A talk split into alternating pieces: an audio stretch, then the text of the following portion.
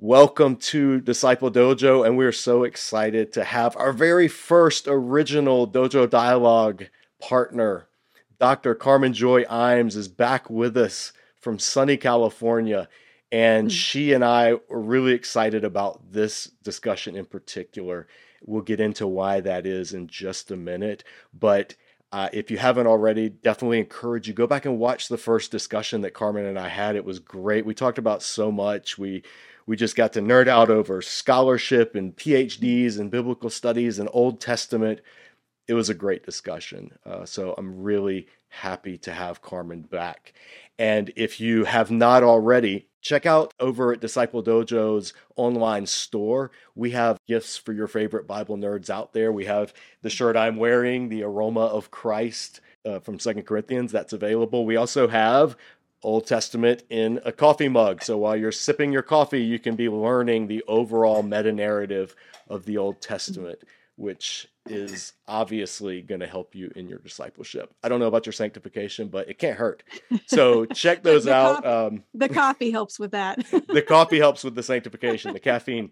Check those out. And uh, we have plenty of other gifts over there Uh, anything purchased really helps Disciple Dojo and it helps spread the word about this ministry. And if you have not yet subscribed here on YouTube, guys, we're closing in at the end of 2022. We are shooting for 5,000 subscribers and we're getting really close. I think we're at like 4,200 and something. Mm-hmm. So if you haven't already, subscribe. And what really helps us, what tells YouTube's algorithm, hey, we want to see more Disciple Dojo type videos, is if you click that little notifications bell. That tells YouTube there's a ready built audience for this content and that bumps us up and it also helps get us get recommended to people who may not know about disciple dojo. So those are two ways you can really help this ministry out. Okay enough housekeeping. Let's get down to business. Carmen joy imes how are you today? It's so great to see you. I'm great. It's great to see you too james michael. Good to be back on the show we loved having you the first time you and i just sat around and had a great conversation and we had fun mm-hmm. and uh, it just the time flew by and when i posted yeah. it people said that was i had a, literally a comment said i never thought i would listen to a two hour discussion about biblical hmm. scholarship mm-hmm. and i'm mm-hmm. glad that i did i am so pumped to have you back in here what have you been doing since the last time you were hmm. here what have you been working on lately what's in what's coming down the pipe for carmen joy imes well, I have finished a manuscript for my next book, Being God's Image Why Creation Still Matters. The current status is I have the page proofs and I'm supposed to be checking them for typos and sending them back to the publisher. It's coming out in May of 2023, but you can already pre order it at IVP's website. It's not quite on Amazon yet. So I've been working on that. Um, I have a lot of students this semester, 300 of them at Biola University. So I am spending a lot of time with students, answering their questions, interacting with them about the scriptures. How many and classes I, is that between those 300 students? It's How many four, classes? Four, four classes. So I have two giant classes, 130 students each, an Old Testament survey, and then I have a class on the Psalms and a biblical theology seminar. That's awesome. I love that. That's yeah. so cool. And I'm plugging away at my Exodus commentary for Baker Academic. I'm in the plagues right now in the last cycle of plagues. so that's I'm excited uh, to get that commentary. I really am, and I'm going to have to update our recent series that we've been doing here, seven hmm. Bible reading tips from a black belt, yeah, where I talk yeah. about people, you know, hey, here's what you need to know when you start reading Genesis, and I just did Exodus. Leviticus will yes, be up next. Mm-hmm. Uh, I'm in a class right now with Dr. Christine Palmer this semester at mm-hmm. Gordon Conwell Exegesis of Leviticus. And so I'm waiting Sweet. one more before we meet one more time just to make sure I'm not missing anything mm-hmm. vastly mm-hmm. important. And then I'll probably put that video together because um, nice. Leviticus is severely underrated among Christians. It is. And it's a it fascinating book. Is. But I don't have to yeah. tell you that. I mean, that's what you make a living telling people. So, guys, Indeed. read read Carmen's book if you haven't already. I'm really excited for her next follow-up version in that. So we'll we'll have links in the video. People can find you and follow your work. Torah Tuesday is going strong. So if you have not mm-hmm. subscribed to Carmen's channel, go do that as well. And stay tuned. Every Tuesday, she puts out great content. And it's mostly been, at least recently, in Exodus, right? As you're mm-hmm. working yep. through the I'm commentary. Just, I'm just working my way through verse by verse. So, yeah It's fantastic, folks. You get you get a little preview of coming attractions because while she's working through this in these videos, she's writing a commentary. So it's mm-hmm. a really cool way to kind of whet your appetite for what will then become a lifelong resource once she's got it published. It's also a really fun way for me to crowdsource. And so I'm testing out some of my ideas and getting feedback from people and hearing if they think this is a, a plausible way to read the text. So it's been really fun for my own research too. That's great. And if somebody makes like a super astute or profound observation, they may make it into a footnote in the commentary. You never know. Could be. Could be. well, that's awesome. Well, listen, we have um, in other catching up news, we've got SBL coming up, the Society for Biblical Literature. And I want to show because people watching this may not know. So, SBL is a conference that meets every year and they have their annual meeting. This is going to be, I've been a member of SBL before, like years ago when I was a student, and now I'm a member again. But uh, I had forgotten, or I'd never gone to a, a, meeting in person. And so they said, well, mm-hmm. we'll send you the program book. So I'm thinking, okay, they're going to send a program book, you know, pamphlet that's got, pamphlet. hey, here's some workshops. Here, no, folks, they send a phone book. This is the size of a small town phone book that they send. Yep. I cracked up when I opened the mail. I mean, this this is the program book, and these are like all of the sessions and everything. So it was an afternoon looking through this trying yeah. to get a bead on what I'm going to go to and um, and I'm obviously we joke about me having imposter syndrome being the popularizer in the crowd but it it's really overwhelming how much mm. stuff is at SBL in terms of people to see and people to meet yeah. and, and talks like pretty to. much every author of every book behind you in your screen and every book behind me will be there it's like, it's unbelievable the ones that are still alive yeah they'll they'll yep Yep. The funny thing is, I am probably not going to know. I'll, I will have to look at their name tags because I don't know what yeah. any of these people look like. I've, I, I know well, their faces from the books. That's the great thing about SBL is everyone has a name tag, and I call it I call it a walking bibliography because you're walking along and your bibliography is coming past you in the hallway. It's amazing. well, I'm pumped for it. Do you have any tips, real quick, before we jump into what we're going to talk about today? Do you have any tips for an SBL white belt, rookie, brand new, never been? I know to bring some money oh. because there's some good book discounts, uh, yeah. but any anything I need to know? You know, uh, when I first started going about 13 years ago, I tried to go to all the paper sessions and I just like, I didn't want to miss anything. And by the time you've been to like 25 paper presentations, your brain actually can't absorb anymore. So I've become more selective about what I'll go and listen to. So I actually don't get the program book in the mail anymore. I just do a search in the online program for Exodus and Psalms and I see like what do I have to see in the areas where I'm researching and then I let go of everything else because I have to save time to see all my friends. there are so many people who are teaching Bible and theology around the world who will be there and it's really great to catch up and meetings with publishers and all that. So I've scaled back on the number of papers that I actually attend um, because I find that those informal conversations can be just as valuable for my own development. So yeah, soak Good. in what you can. When you hit a wall, uh, take some time off.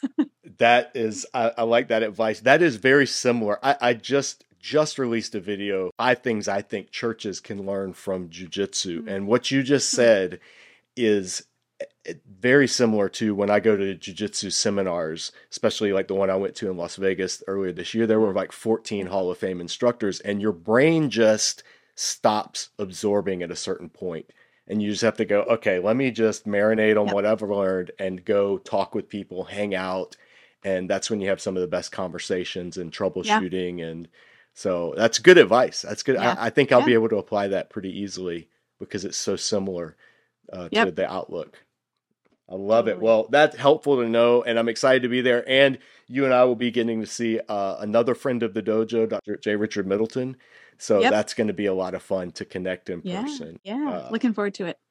It'll be good. Well, listen, this this session that we're having today is very special because Carmen and I both have a burden obviously for helping people better understand the Bible and to more mm-hmm. carefully and charitably interpret mm-hmm. scripture, particularly in areas where Christians disagree. There are a lot of mm-hmm. areas where Christians disagree, and navigating those mm-hmm. disagreements can be a challenge because our natural human tendency is when we feel something threatened, we want to fight. We want to put up walls, we want to defend, and we want to argue. And nowhere do you see this more clearly than in mm-hmm. politics and religion. And we're not going to touch the politics side, but we are going to look at a place within the religion side where this disagreement happens. And that's the issue of uh, the role of women in ministry, what is mm-hmm. fancy, more fancily known as egalitarianism versus complementarianism, and all of the shades of each of those. Mm-hmm. So, um, Carmen, just to to get those on board because we have a, a, pretty wide audience watch the Disciple Dojo videos. Some are very informed on this debate and have been mm-hmm. Passionate about whatever side they fall on, and some yep. aren't even aware that there's a debate on this issue. Mm-hmm. So, can you just sum up in a couple of you know however long you want what what's at stake here? What's this issue? Mm-hmm. What's the controversy? Yeah, so the controversy is on how uh, it is on whether there are lines between what women can and can't do in the church. Um, is there a boundary? Are some roles in the church reserved just for men and others available to women? And if you grew up in a church where anybody could do anything, you might not have even realized that there was an issue here. Um, but many many evangelicals grow up in spaces where uh, a woman a woman can do some things like say teach sunday school to children but they would never see a woman in the pulpit preaching or a woman on the, the board of elders. Um, and and what's I think most bizarre about this issue is how many different places there are to draw the line. So even people who would use the same label to describe their theology, they would say, "I'm complementarian. I believe that men and women have different." Uh, different gifts and different roles in the church. There's some kind of hierarchy that's established by God. Even those within that camp have lots of different ways of living that out. Um, placing boundaries on on what women can do. So so this is an issue that comes up a lot in conversation. I'm a professor to undergraduate students and i have every week in my office young women who want to know what does the bible say about what i can do in the church? How do i know what god is calling me to do? And how do i make sure i'm not crossing a line?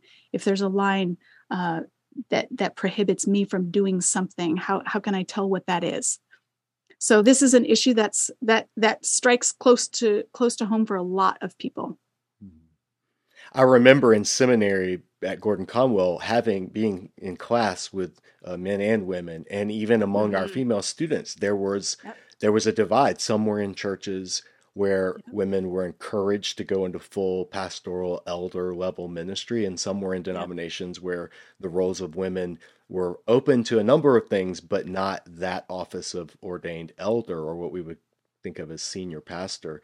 And yeah. so, even among the women colleagues of mine, mm-hmm. there was some disagreement on it. Yep. And yep. I, what I would like to make clear at the beginning of this discussion, because this is a discussion that both Carmen and I believe needs to happen, and it needs to happen mm-hmm. well without yeah. the rancor and the divisiveness that usually permeates it. Yeah. What I want to emphasize is we're not having a discussion. How do I say it? This is not a sociological or mm. a mm-hmm. political rights discussion. What what, exactly. what we are focused on is theologically, exegetically, hermeneutically, yeah. what does scripture yeah. say? Because there's always going to be positions that we as believers hold to that are completely contrary to the surrounding culture in different ways. Yep. And if yes. we're not careful, we can accidentally, or sometimes um, not so accidentally, link our mm-hmm. theology to our socio political ideology yes. And yes. pretend that they're the same thing. And they're not the same thing, they're, they're two very that's different right. things. So I yeah, preface a... this discussion with whatever your political, sociological views on gender ideology and all that kind of stuff if you can and you're watching this put that aside for the moment mm-hmm. and and help us or, or, join us as we're focusing on the the biblical theological yeah.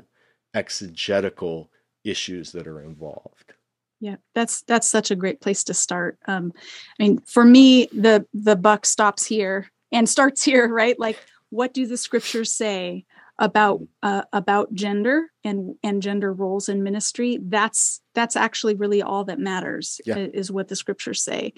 Um, and I think one reason that we very quickly get polarized on this issue is because the terms themselves that we use to describe the two positions are actually misleading and because Yes. uh, sometimes miscommunicate.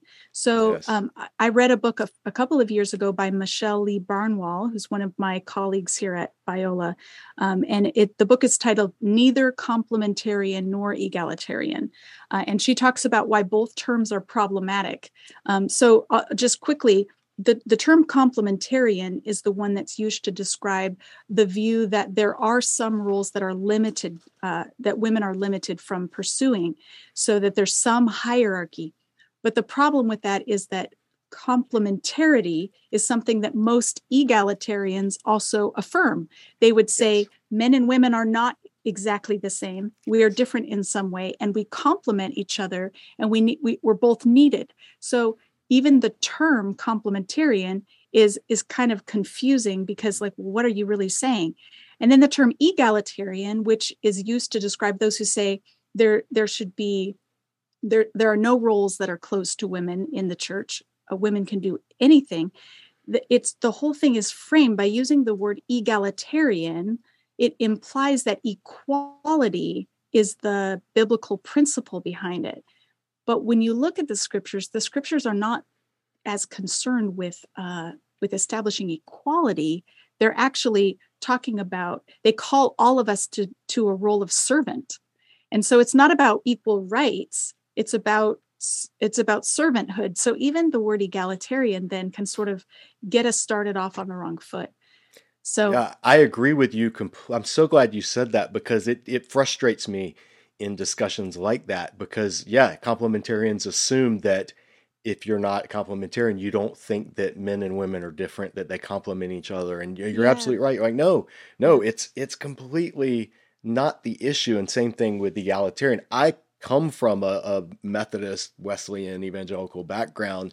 And I, even I, when I listen to some people from my own tradition talk about their views on scripture and women in ministry, Mhm. I hear very little exegetical uh, Mm. insight and much political, social, Yeah. equal rights, civil rights type language. And I just think yeah you're not you're having the wrong conversation. That's not the Mm. conversation that that this centers around. So thank you so much Yeah. for highlighting that right at the beginning. So where should we start in a discussion when it comes to gender Mm. roles? Do we just jump to the New Testament and just say, "Well, this is what it says about elders. There you go. That settles it." Yeah. Or I I think I'm glad you asked because this is where I think the conversation um, gets derailed really quickly is because there there are a couple of passages in Paul that are the hot button passages that like these are the they take all the they have all the gravitational force in the conversation.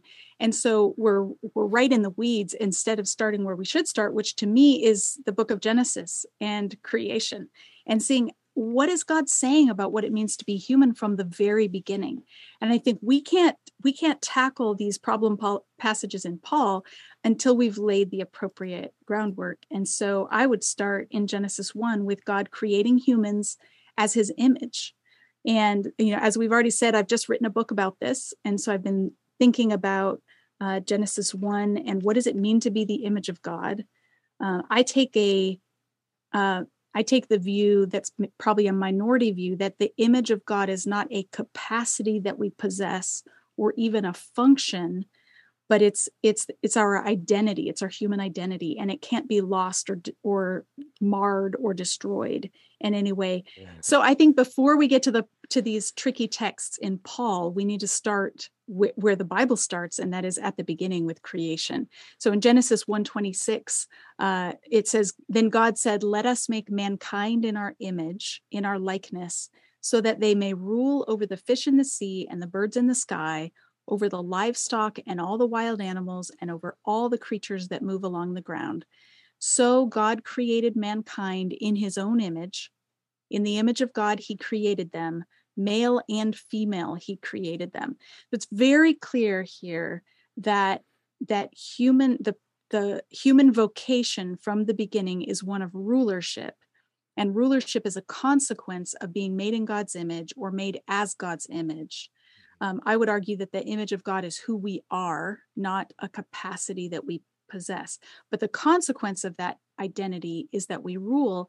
And here it says male and female are made in God's image. So uh, that to me is really an important starting place because from the get go, we don't have hierarchy between men and women. Men and women are both told to rule over creation on God's behalf. So I think that's an I think that's a really important starting point. Mm-hmm. And for those who are watching, we're putting on screen. So God's creating when He says, "In our image and our likeness," so that they may rule over. Uh, and mm-hmm. and it's clear that this is for both for Adam, male and female. Yes. And yes. then when you get down here, you have, and I like how the NIV has preserved the tripartite poetry of it. You have the God created Adam in his own image, in the image of God, he created them, male and female, he created them. And so it's yes. linking this male and female is the parallel to image of God and in his own image. So the yes, the image of God, male and female in the beginning, there is this there's it's shared. It's the mm-hmm. separation doesn't happen. Uh, so then that's where we begin a discussion of gender issues. Obviously, where yeah. does the disconnect come? Where does the disagreement start? Uh, where where are things like patriarchy or um, hierarchy? Yeah, where where does that appear? Well, a lot of people assume that it appears right away in chapter two. So, chapter two is, of course, the second creation account where uh, God creates Adam from the dust. And then he says, uh, It's not good for the man to be alone. I will make a helper suitable for him. So this is Genesis 2:18 And many English Bible readers get to that verse and assume that a helper is someone subservient, that God made Adam first and then Eve, and so she serves him in some way. And the and the English translation of this verse reinforces that. But I think it's actually quite misleading because the word helper uh, in Hebrew, if you pull that up, so Kenegdo. Yeah, they, yes. the Hebrews here, Ezer Kenegdo. Yes. Uh, a, so, a helper, so the, helpmate, opposite of yes. him or suitable for him. Yes. So the kenegdo is like a, a, corresponding to him. They're like uh, in some way. And then the ezer is the important word. Um, it, it appears about a hundred times in the Hebrew Bible. And I've looked all of them up, and half of those occurrences describe Yahweh as hmm. Israel's Ezer. And then the other half describe a military ally. So if you're in battle and you're about to be crushed, you need you need an Ezer to come and save you, to come fight alongside you. And so God envisions from the beginning a community, a complementarity uh, between male and female that together they partner in doing the will of God. And if we that the, the English word helper just makes it sound like this is the cleanup crew or you know she's going to make him some sandwiches while he does the garden work. And and i just think that doesn't hold water. If you look at all the other occurrences of this word never once does Ezer describe what a servant does right. in the hebrew bible. It's always god or a military ally. So so i don't think we see hierarchy in chapter two. Uh, so then I, you asked where does the hierarchy come from? Well mm-hmm. the first time i see it is in chapter three yes. after Adam and Eve rebel against God. Um, in verse 16, it says, He says to the woman, I will make your pains and childbearing very severe. With painful labor, you'll give birth to children. Your desire will be for your husband, and he will rule over you. Both male and female are told to rule in chapter one, and they're supposed to rule over the fish, the birds, and the living creatures that move along the ground. They're not told to rule over each other. The ruling over other humans comes into play after the fall. And so that that i think matters for for the way we think about gender roles and and whether there should be hierarchy. Um, i see a whole swath of evangelicals leaning into genesis 3.16 and trying to preserve that hierarchy rather than leaning into god's creation design of partnership between men and women uh, to rule over creation together.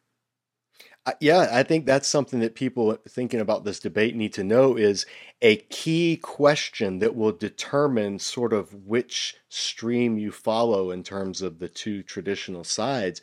A key foundational, like a headwater question is mm. was the hierarchy that's explicit in Genesis 3:16 because it's right there he will rule over you Yep. is Yep. that a resulting punishment or is that Mm.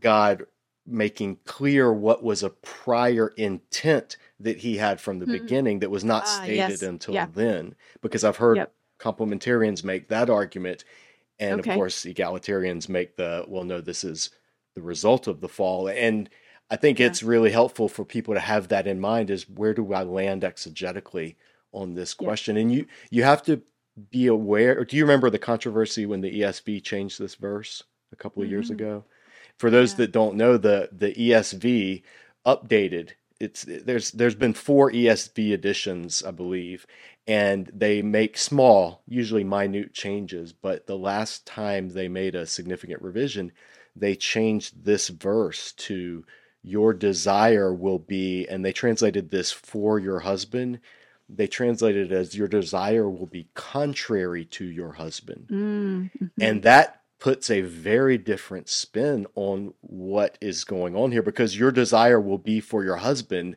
seems like you know a longing or a wanting you know wanting love wanting uh Wanting connection. yeah and Yeah. then the husband not giving it and ruling over whereas if you Yeah. Read it as your desire will be contrary to your husband Mhm. it's like sin's desire for Cain crouching at the door. And so it Mm-hmm. Yep. takes an antagonistic shade. And what's Yeah. hard about this passage is this word desire in Hebrew, teshuka, it Mhm. only appears two other times to my knowledge in the Mm. Bible. Once when it's describing sin's desire for Cain, and then Mm. in the height of the Song of Songs when it says, I am my beloved's, his desire is for me. And so Mm. it's there's some ambiguity there because I Yeah.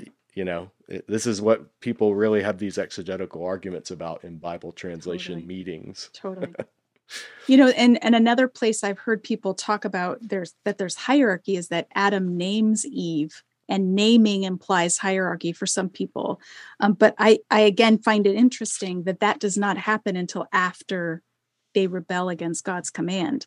So uh, it, it's not until chapter 3 verse 20 that it says adam named his wife eve. Um, and even there um, it, even you'd you'd have to first decide that naming implies hierarchy. I don't know that that actually works because you've got uh, scenes like Hagar naming God. She's the first to name God, and she clearly is not uh, above God. So I don't know that you that that argument even works. But if you decided that naming uh, implies hierarchy, then it still doesn't help this question because it happens after the rebellion. So it could be a consequence of the fall rather than part of God's intended design. So we've we're in Genesis and we're seeing the beginning. And at the beginning, like we said, you, you kind of have to make a choice of how you're going to interpret these passages. And and obviously, I would say to somebody, don't make a choice first and then read the rest of the Bible through that lens, Mm. but rather kind of keep a stereo focus going, Mhm. like read forward in Scripture with both views in mind, and Mm. see now what. Um, like we do with eschatology or any other study, Mhm, what mhm. best fits what I'm going to encounter as I go, and keeping both of those options open. W- Yeah. Where where then do we go from there uh, as we're Well, trying I- to think about this issue? I I think it's clear, you know, many students will say, well, why is the Bible patriarchal? Like there's so there's clearly, you know, if if you're right that there's not a hierarchy in Genesis 1 and 2, then why does it seem like the rest of the Old Testament and even into the New Testament there is a hierarchy and men do all the leading? And so my answer to that is that the Bible is not written in a vacuum. It's written in a cultural context, cultural historical context and it and it happens to take place in a patriarchal culture but what i see happening is that um, when you get to sinai and you have god's instructions to to the israelites as to how to live as a society um, you see god giving lots of instructions that restrain the power of the patriarch and and make sure that he's using it on behalf of others. As my mentor daniel block would say uh, the Ten Commandments are a bill of rights but they're a bill of other people's rights. Mm, instead of instead of trying to uh, preserve the power of the landowner or the head of household he's supposed to steward that power so that everyone in the household can flourish. So he's not allowed to covet his neighbor's wife. And on the sabbath it's not just the patriarch who gets to rest but it's your your children and your your servants and your animals. Everyone gets a rest on the sabbath. So that's restraining the patriarchal prerogative if you will um, so I, I see lots of evidence in the Old Testament that God is concerned to sort of uh, work against the abuse of power by by again restraining the patriarch. So yes, it happens to have taken place in this kind of culture. Um, there's kind of two views out there on on what to do with that. There's okay, it happened in this culture, and this is an ideal culture, and we should try to emulate it or it happened in this culture and this culture is incidental and we need to sort of see past it or through it to see what how god works in that culture. We're not trying to mimic the culture. We're trying to see what are god's intentions that transcend culture. And so those are kind of the two basic approaches There, that's a great point that you made, and it makes me think. Just last week, I had a discussion on Facebook. Um, I, I have an, uh, friends across the spectrum that have all kinds of beliefs, and and one of my Facebook friends is is an atheist troll. He posts atheist hmm. memes and anti-religious memes, and you know these kind of gotcha posts that are supposed to shut down these you know superstitious believers and this and that. And Yeah. it's you know I push back on some of them, and he pushes back on some things that I post. And uh, one of the things he posted though that really caught my attention and opened up a discussion in the comment section was he posted the mm-hmm. passage in Numbers that talks about the rite, the ritual that you go through when a mm. man declares that his mm. wife has been unfaithful. And Yeah. there's a ritual that involves writing something on a scroll and then taking some dirt from the tabernacle floor and putting it in some water, and then the woman drinks it. And then Mhm. whether she's guilty or not will be determined by the reaction to her drinking this Yep. mixture. And Yep. he posted that as if like, and it, the the tagline was, "This is proof that the Bible is um, patriarchal because there's no test for unfaithful husbands." Ah, And it was a really interesting uh, starting point for a discussion because I said, actually, let's back up a minute because I think you're missing a whole lot of stuff yeah in, in the ancient world, women who were accused of unfaithfulness had no recourse outside of Right. Israel in other cultures and could Right. be put to death just on the accusation alone. So Yes. in Israel, this is an example in Israel because adultery was a serious thing. It, it jeopardized your inheritance rights and, and family structures and community honor and shame and all of that. I mean, we just see Mhm. adultery as Mhm. kind of like, haha, boys will be boys and marriages, Yeah. whatever, consenting adults, but that's not how Yeah. it is throughout the world. right And so this right, what I what I told him, I reminded him, I said, look, this is not an ordeal trial like in other cultures where we throw you in the river and if you survive, it means you're innocent. Because that's putting you in a place where you're bound to experience an ordeal that you should not survive, and the gods have to intervene to save you. This is the opposite of that. The mixture that the woman drinks, it's just water with some dust in it.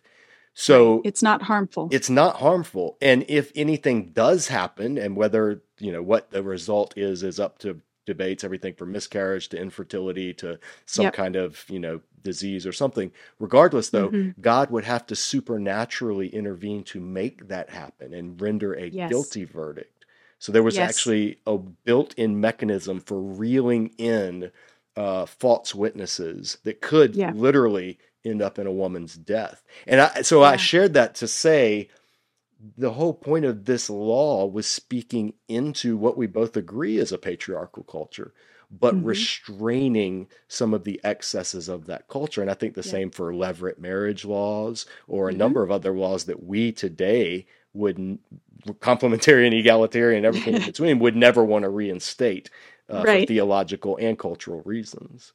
hmm Yeah, that's such a great example of how the law is meant to protect the vulnerable and to, you know, as you said, protect the woman from false accusations so that she can't be punished just on the basis of suspicion alone.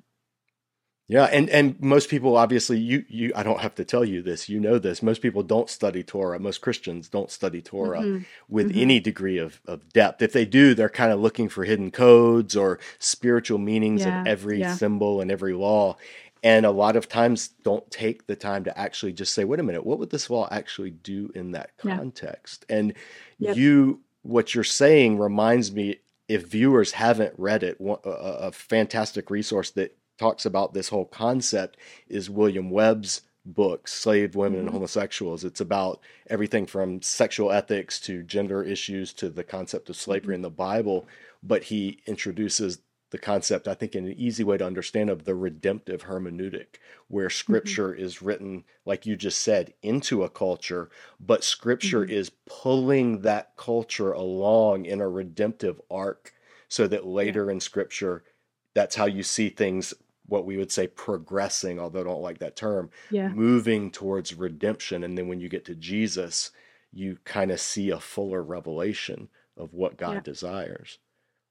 So is it, it, so that's you know if somebody said, well, Carmen Joy Imes, women don't lead in the Bible, and that's the way God designed it. I would say, oh, really? You haven't been reading the whole Bible because there are so many women who play important roles in scriptures and for some reason their stories are not they're they're not taking center stage in our preaching and in our conversations so i think of miriam who um, who actually you know she takes her stand by the nile watching over her baby brother whose life is in danger and then negotiates for him to be saved and to him for him to have a wet nurse uh, his own mother. Um, and then later in in exodus 15 Miriam takes her stand again uh, with the people of Israel on the shores of the Sea of Reeds, and they watch as God delivers them from Pharaoh's army. And it says it it says to us in in Exodus 15 that Miriam leads the people uh, in song. I think it's Micah chapter six that that refers back to uh, to her. It, it, it talks about uh, Moses, Aaron, and Miriam led the people, and so she's she's remembered as a as a prophet and as a leader in Israel. We have Deborah in the book of Judges, who is a prophetess and leader of the people. She's judging the people.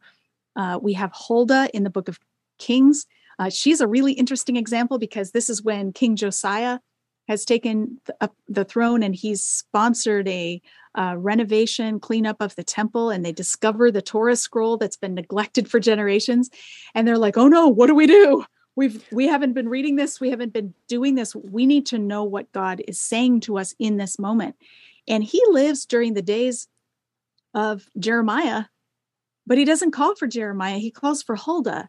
Uh, there's not a sense that well there weren't any men to go to so they went to a woman. So it was kind of a special dispensation for uh, a time with no male leadership. No they, they go to huldah even though jeremiah is right there in jerusalem uh, and even though she's married, they don't go to her husband; they go to her, and she declares the word of God, and it it sparks a national revival. Um, so uh, there are women leading in the Old Testament, as well yep, as in uh, the New Testament. Second Kings twenty two fifteen. This is she said to them, "This is what the Lord, the God of Israel, says." Yeah. the man who sent you, this is what the Lord says. And, and she's yeah. giving my, uh, those of you watching accordance is being real buggy. That's why you're seeing the little pinwheel on the screen. I could try to edit this out and us to redo that section, but you're see, seeing how the sausage gets made here at Disciple Dojo. and hopefully if somebody from accordance is watching this, Hey, tech support, let's get on this. Uh, but yeah, that's, that's uh, second Kings 22 if anybody wants to read this passage. So you have yeah. you have Miriam in Exodus, and mm-hmm. just you said that passage. She takes her stand. Is is it the same mm-hmm. verb in both of those? That's a cool it's, insight so, from an Exodus scholar, guys. Pay yeah. so so it's it's the same verb for uh for Miriam taking her stand in chapter two, and Moses taking his stand when he confronts Pharaoh. I think in chapter 7 mm-hmm. by the mm-hmm. Nile. Hmm. And then it's all Israel who take their stand by the sea, but Miriam is among them. And I think we get Miriam again in chapter 15. It's important literarily because both times she's bearing witness to deliverance. and uh, and so it connects the story of Moses' redemption with the story of Israel's redemption to have Miriam um, there on the shore in both scenes uh, leading. But it, mm. again, she's called a prophet uh, here, and she's called a leader in Micah uh, in retrospect, and clearly is somebody who had an important, revered role in the people of mm. Israel. Um, I mean, lots, lots and lots of women we could talk about in the New Testament. Right. And and here is where you know everybody beat takes a beeline to First Timothy two twelve and First Corinthians fourteen when they want to talk about women's roles. Why aren't we beelining to Romans sixteen, where mm-hmm. Paul lists all of the women co-workers that he uh, wants to greet as he writes to the Romans, and it is an incredible list of women who have sacrificed for the kingdom of God.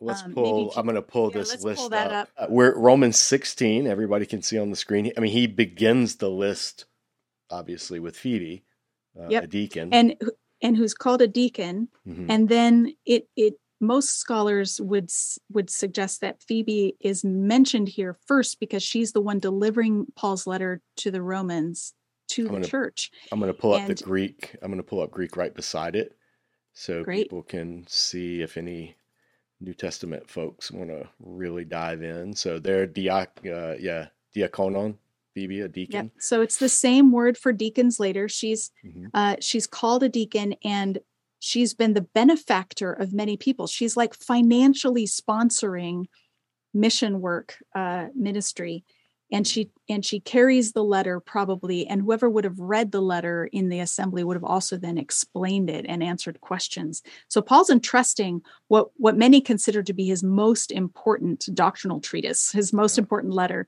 um, to a woman to to deliver and then he goes on to greet all kinds of other people priscilla and aquila priscilla we know is a is a bible teacher she and her husband train Apollos and help him understand more completely the gospel.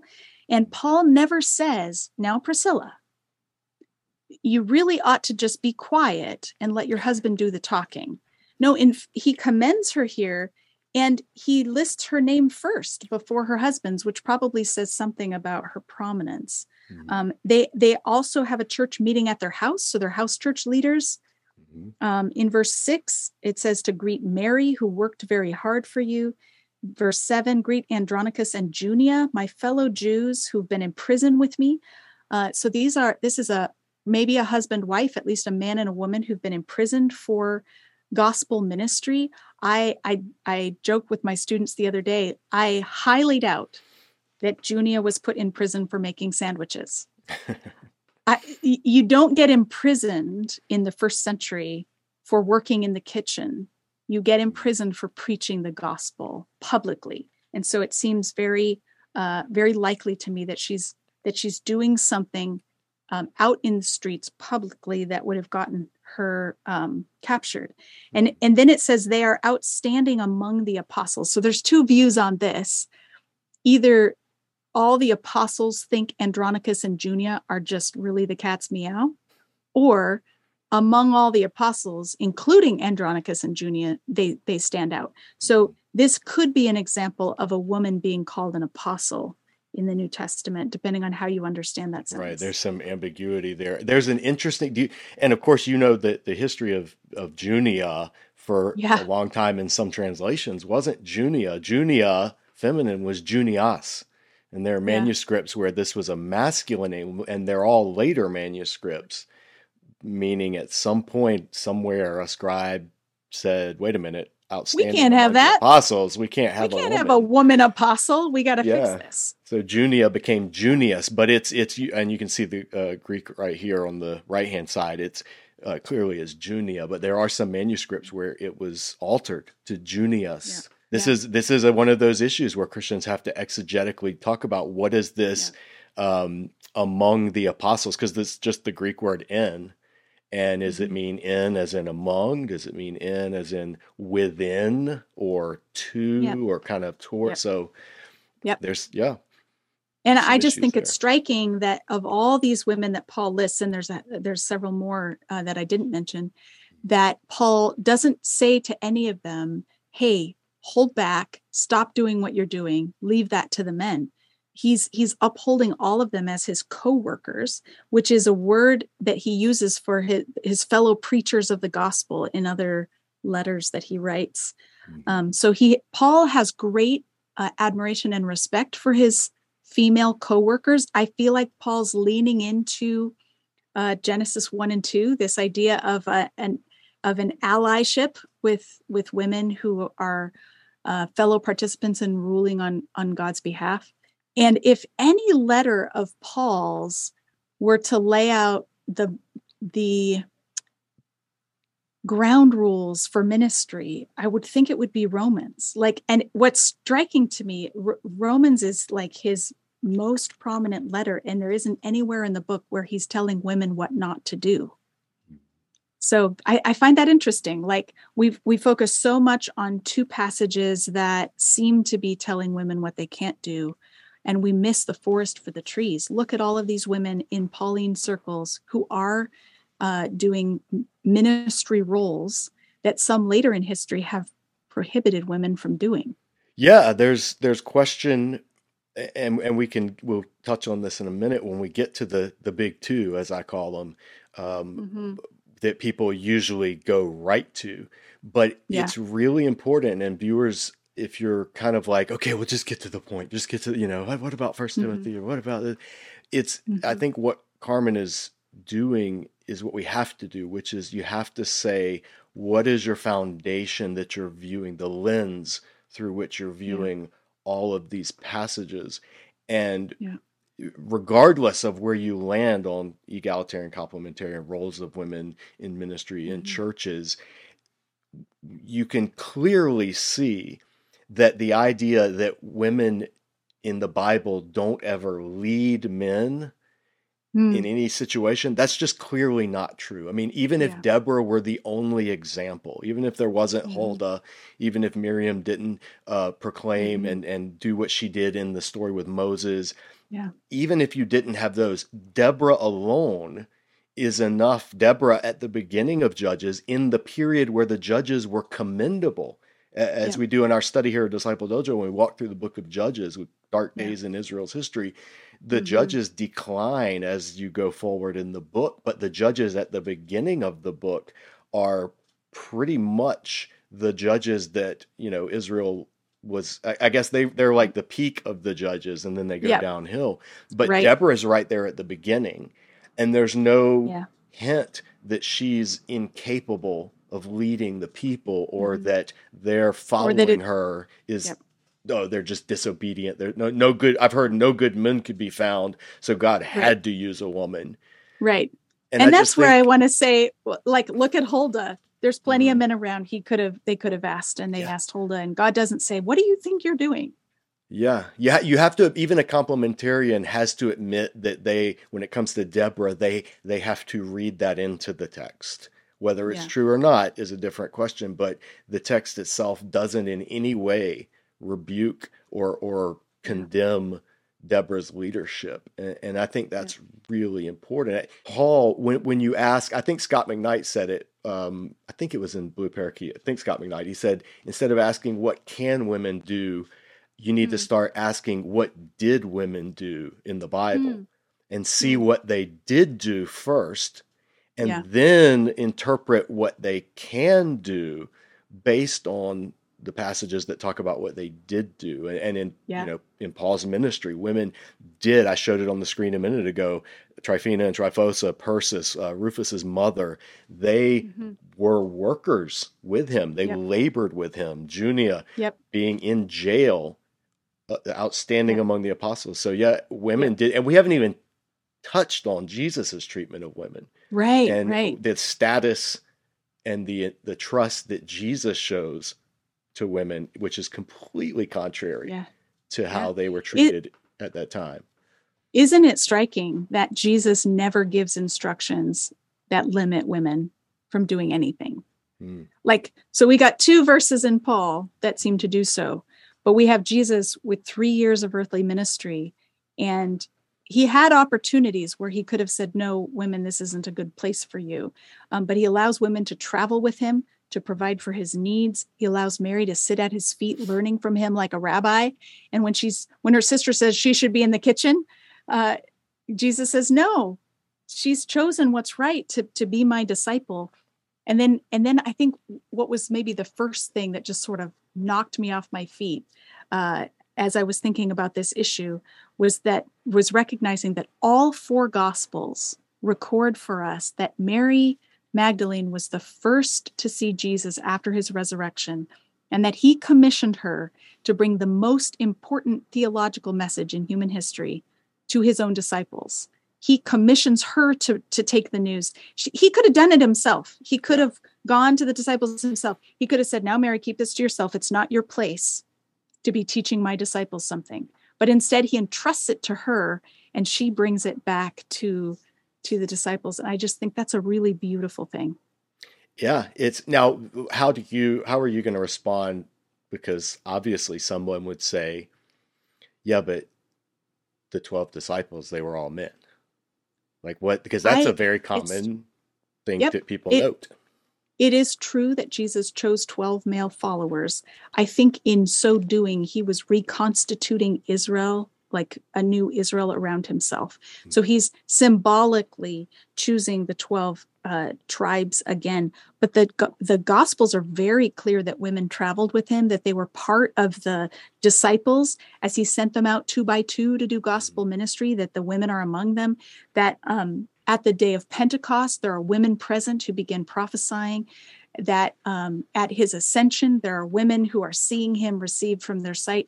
So, women are witnessing the most important aspects of Jesus' ministry where he's commissioning them. All of us are supposed to go and make disciples, not just men. And so, I think it's I think it's important for us to recover this because there seems to be a sort of awkwardness or hesitance in the church that like well the women should just hang back and let the men do this and right. i would argue like we need all we need the whole body of christ to do this to carry out this commission well and so what what you're saying and what you've said thus far every i think it's important to note every thoughtful complementarian that i know would would agree and recognize uh, that yes women are called to be in positions, certain positions of leadership and certain positions of teach, of course, to, to teach the gospel and, and to do all this. In other words, the complementarians at their best, which is how I always want to present any opposing view because it's you know we could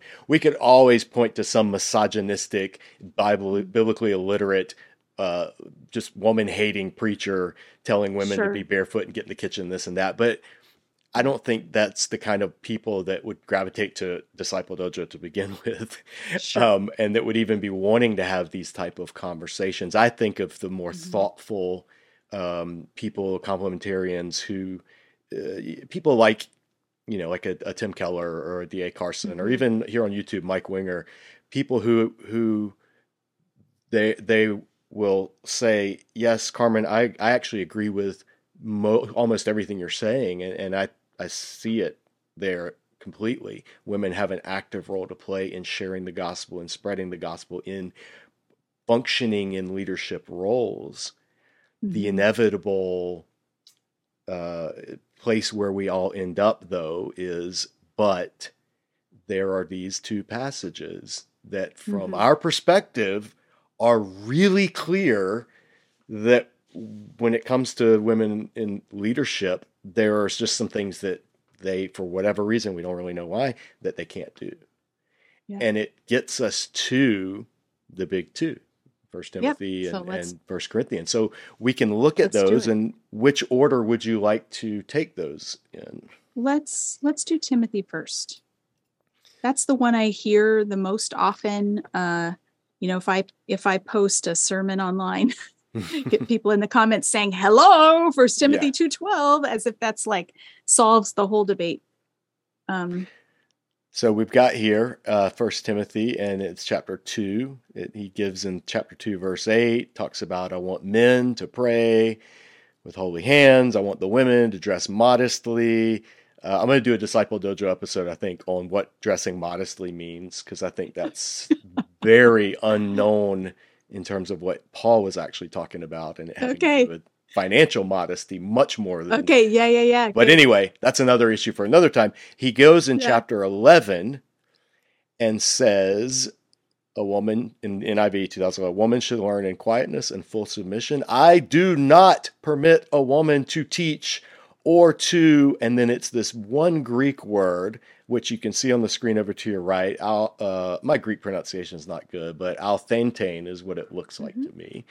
He says, I do not permit a woman to althentane a man.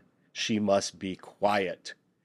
For Adam was formed first, then Eve. And Adam was not the one deceived. It was the woman who was deceived and became a sinner.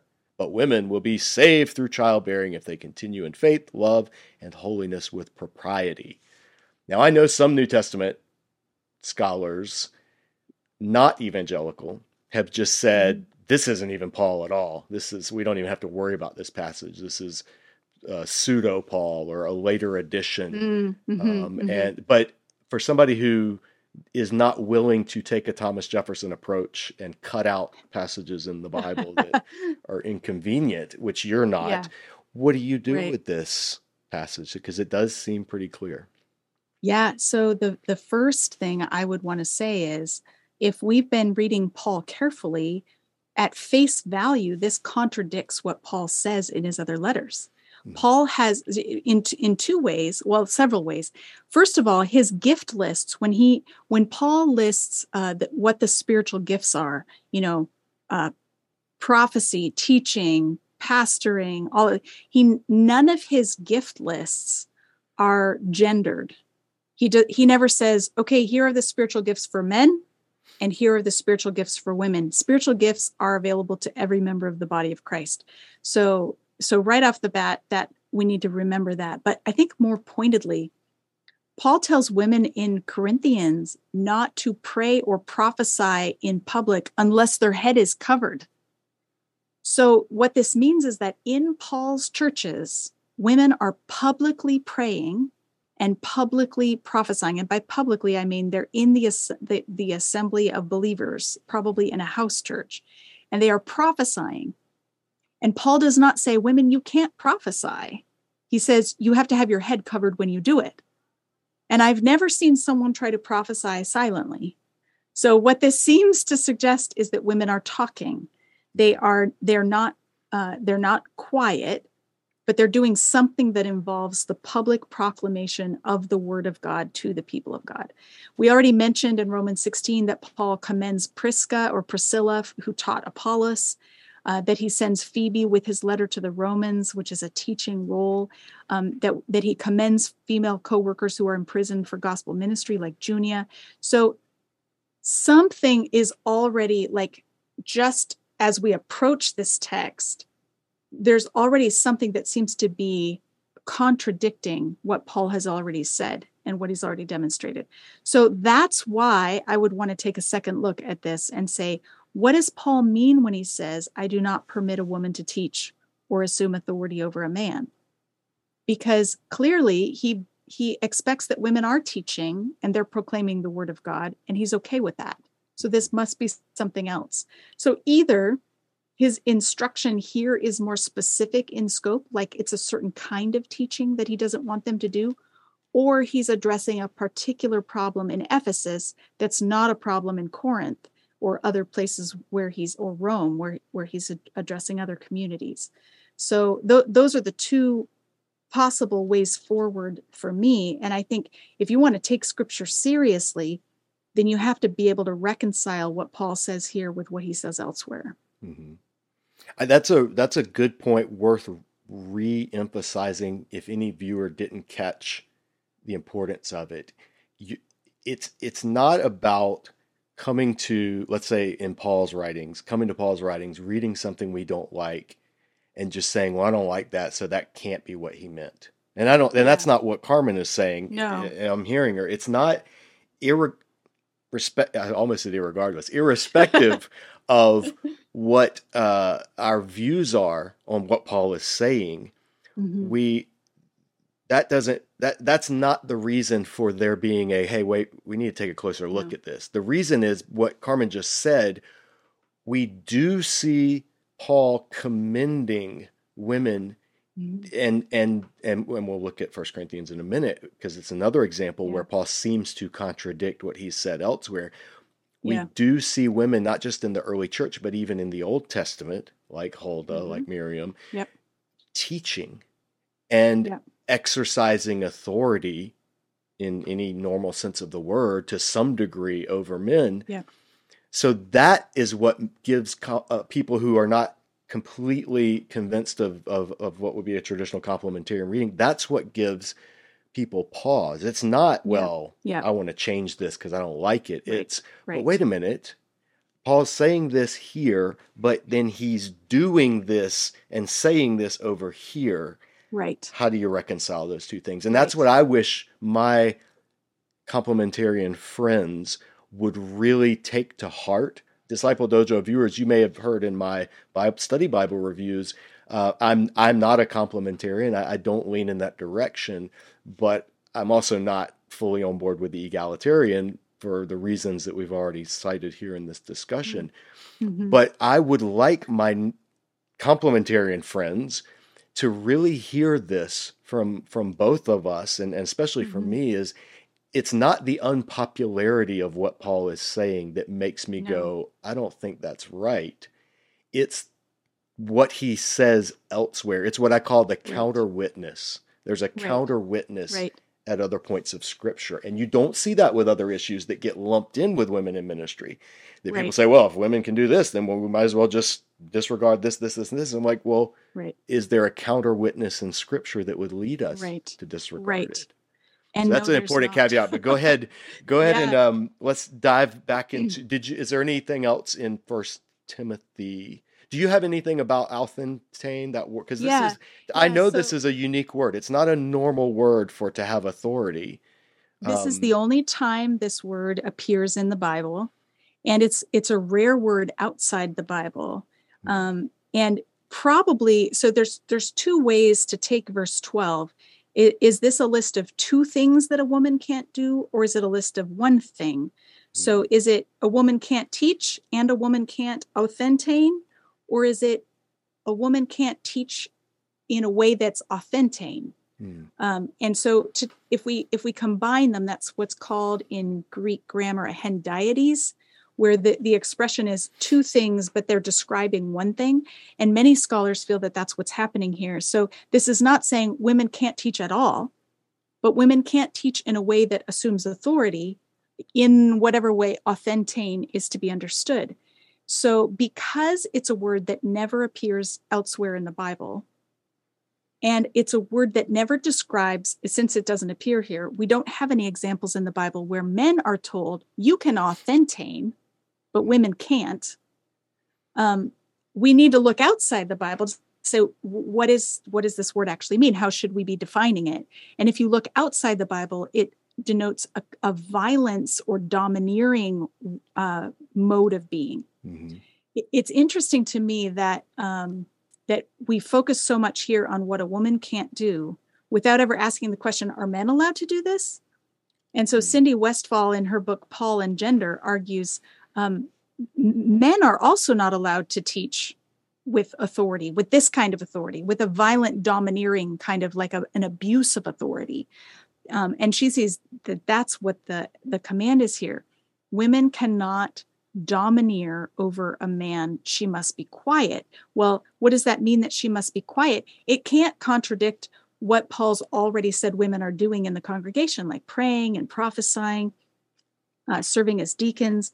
So it's just interesting to notice that if we go back up to verse 2, both men and women, all believers, are told to live peaceful and quiet lives. Hmm. So whatever kind of whatever quiet means in verse 12, it's likely to also mean in verse 2 that men are quiet and women are quiet in the way that they're conducting their affairs as believers. They're not stirring up trouble or they're not lording it over other people. Yeah, it's It- you can see it on the screen. I, I'm highlighting the Greek in in um, verse two. Yeah, it's that word, uh, Mhm. hesukios, and it it means yeah, peaceful or quiet.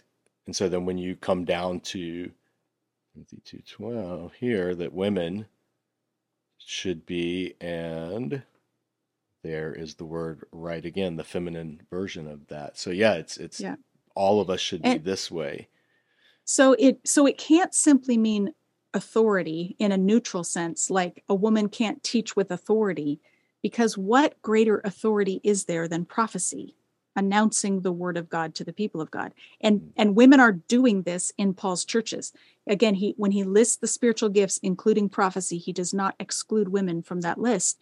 And in Corinthians, women are prophesying, and when they do th- so, they need to have their head properly covered.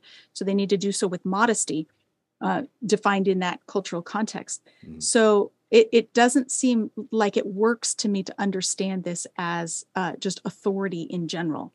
Um, it, this seems to be a kind of domineering abuse of authority, and that's what Paul says women can't do. Now, the the operative question next is like, well, why would a woman be doing this in Ephesus? Like, what what is the problem that Paul might be addressing?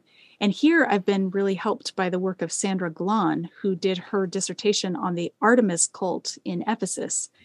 Artemis was the goddess who was worshipped in Ephesus, and she offered protection in childbirth.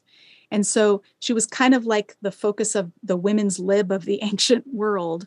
Um, and there were lots of myths associated with Artemis that were passed around, circulated among women.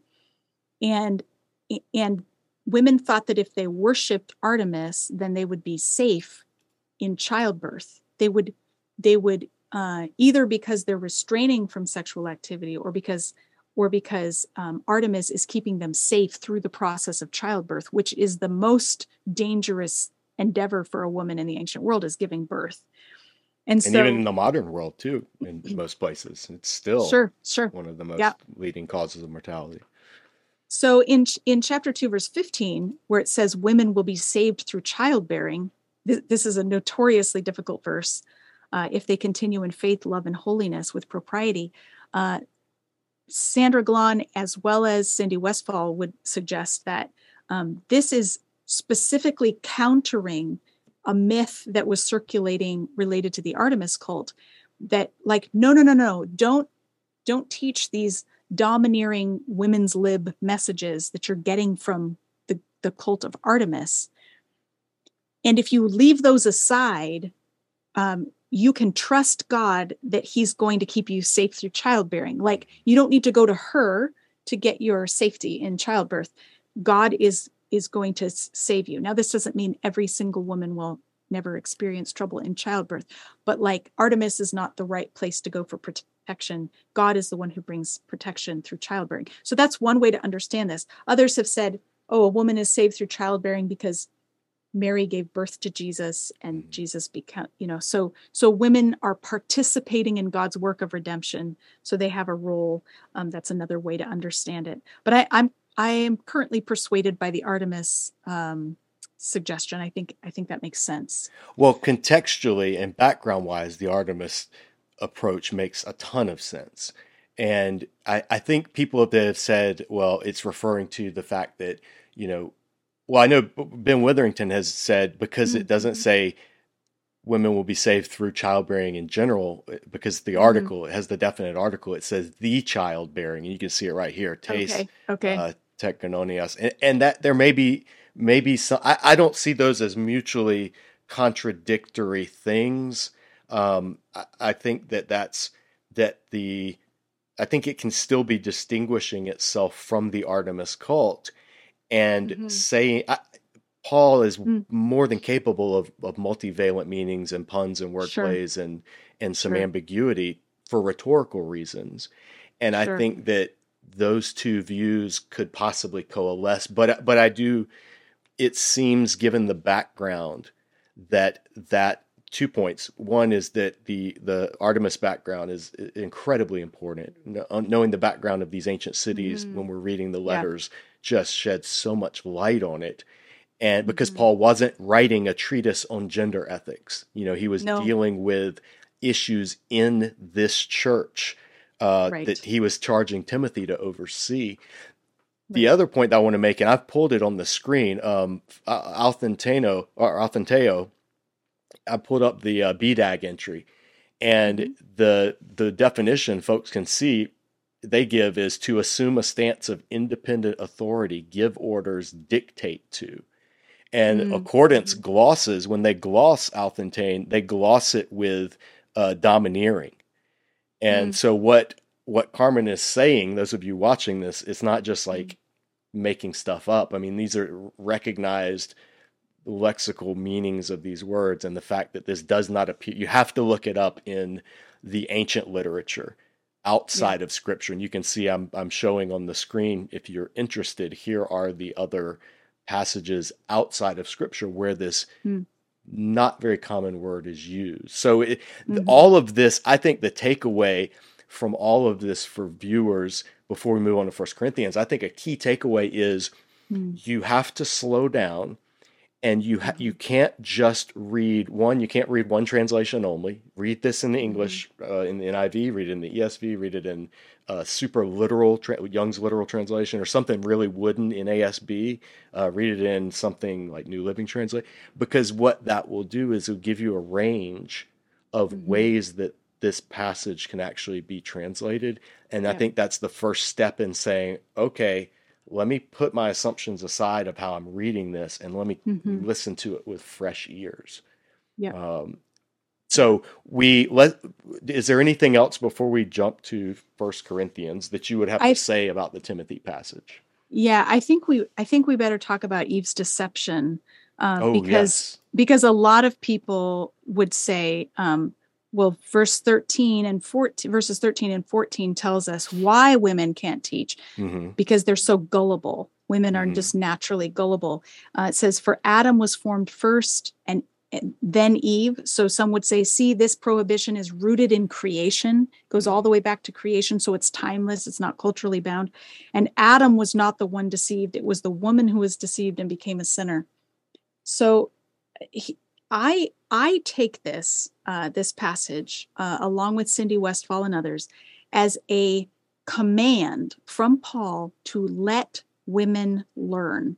So the NIV says a woman should learn in quietness and full submission. And we often spin this section to be what a woman can't do. But Paul is is one if Paul is addressing the cult of Artemis and the myths that are in circulation by women who've been taught by the cult of Artemis and they're spreading this heresy, here Paul is saying, no, I want women to learn in the church. I want women to, to receive from the word of God. And she can't domineer the, the men who have who have this have been entrusted with this teaching. She can't domineer over the church.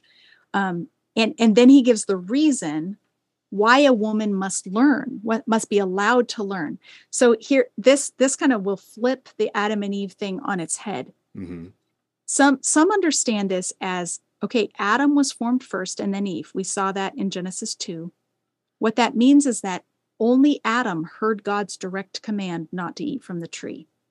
Eve wasn't formed yet when god gave that command. So she got the command through adam so this is saying when it says adam was not the one deceived it could be suggesting adam wasn't he wasn't uh he wasn't tricked by having false information.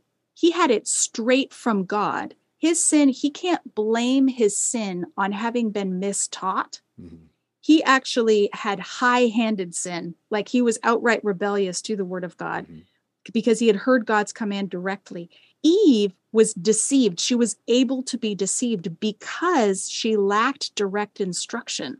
So, Paul doesn't want this to keep on happening over and over again. He wants women to learn directly, not just, you know, hearing things secondhand, but hearing hearing them directly.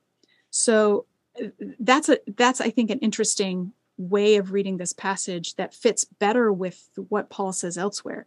And women are what's not radical because naturally Go women ahead. are not naturally more gullible. The reason eve was gullible is because she lacked instruction. So paul's saying let women learn. Which is contrary to both, I believe, at the time, first century Jewish practice and Greco-Roman Mm, practice was that women weren't to learn. Certainly not in mixed company. Certainly not in some gathering like this.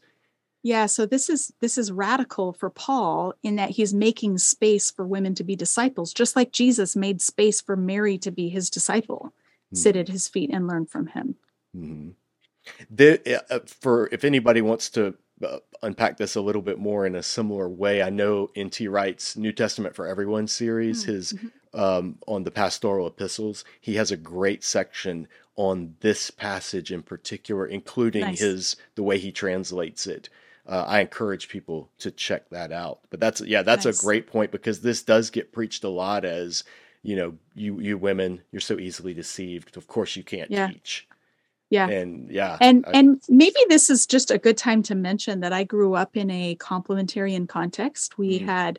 Um, we had uh, the church that I attended only had male elders, deacons, and pastors. We were uh, like I, I was fully okay with this. I felt like I our goal eh, our job is to be faithful to God's word and this is what God's word teaches so let's be faithful to it.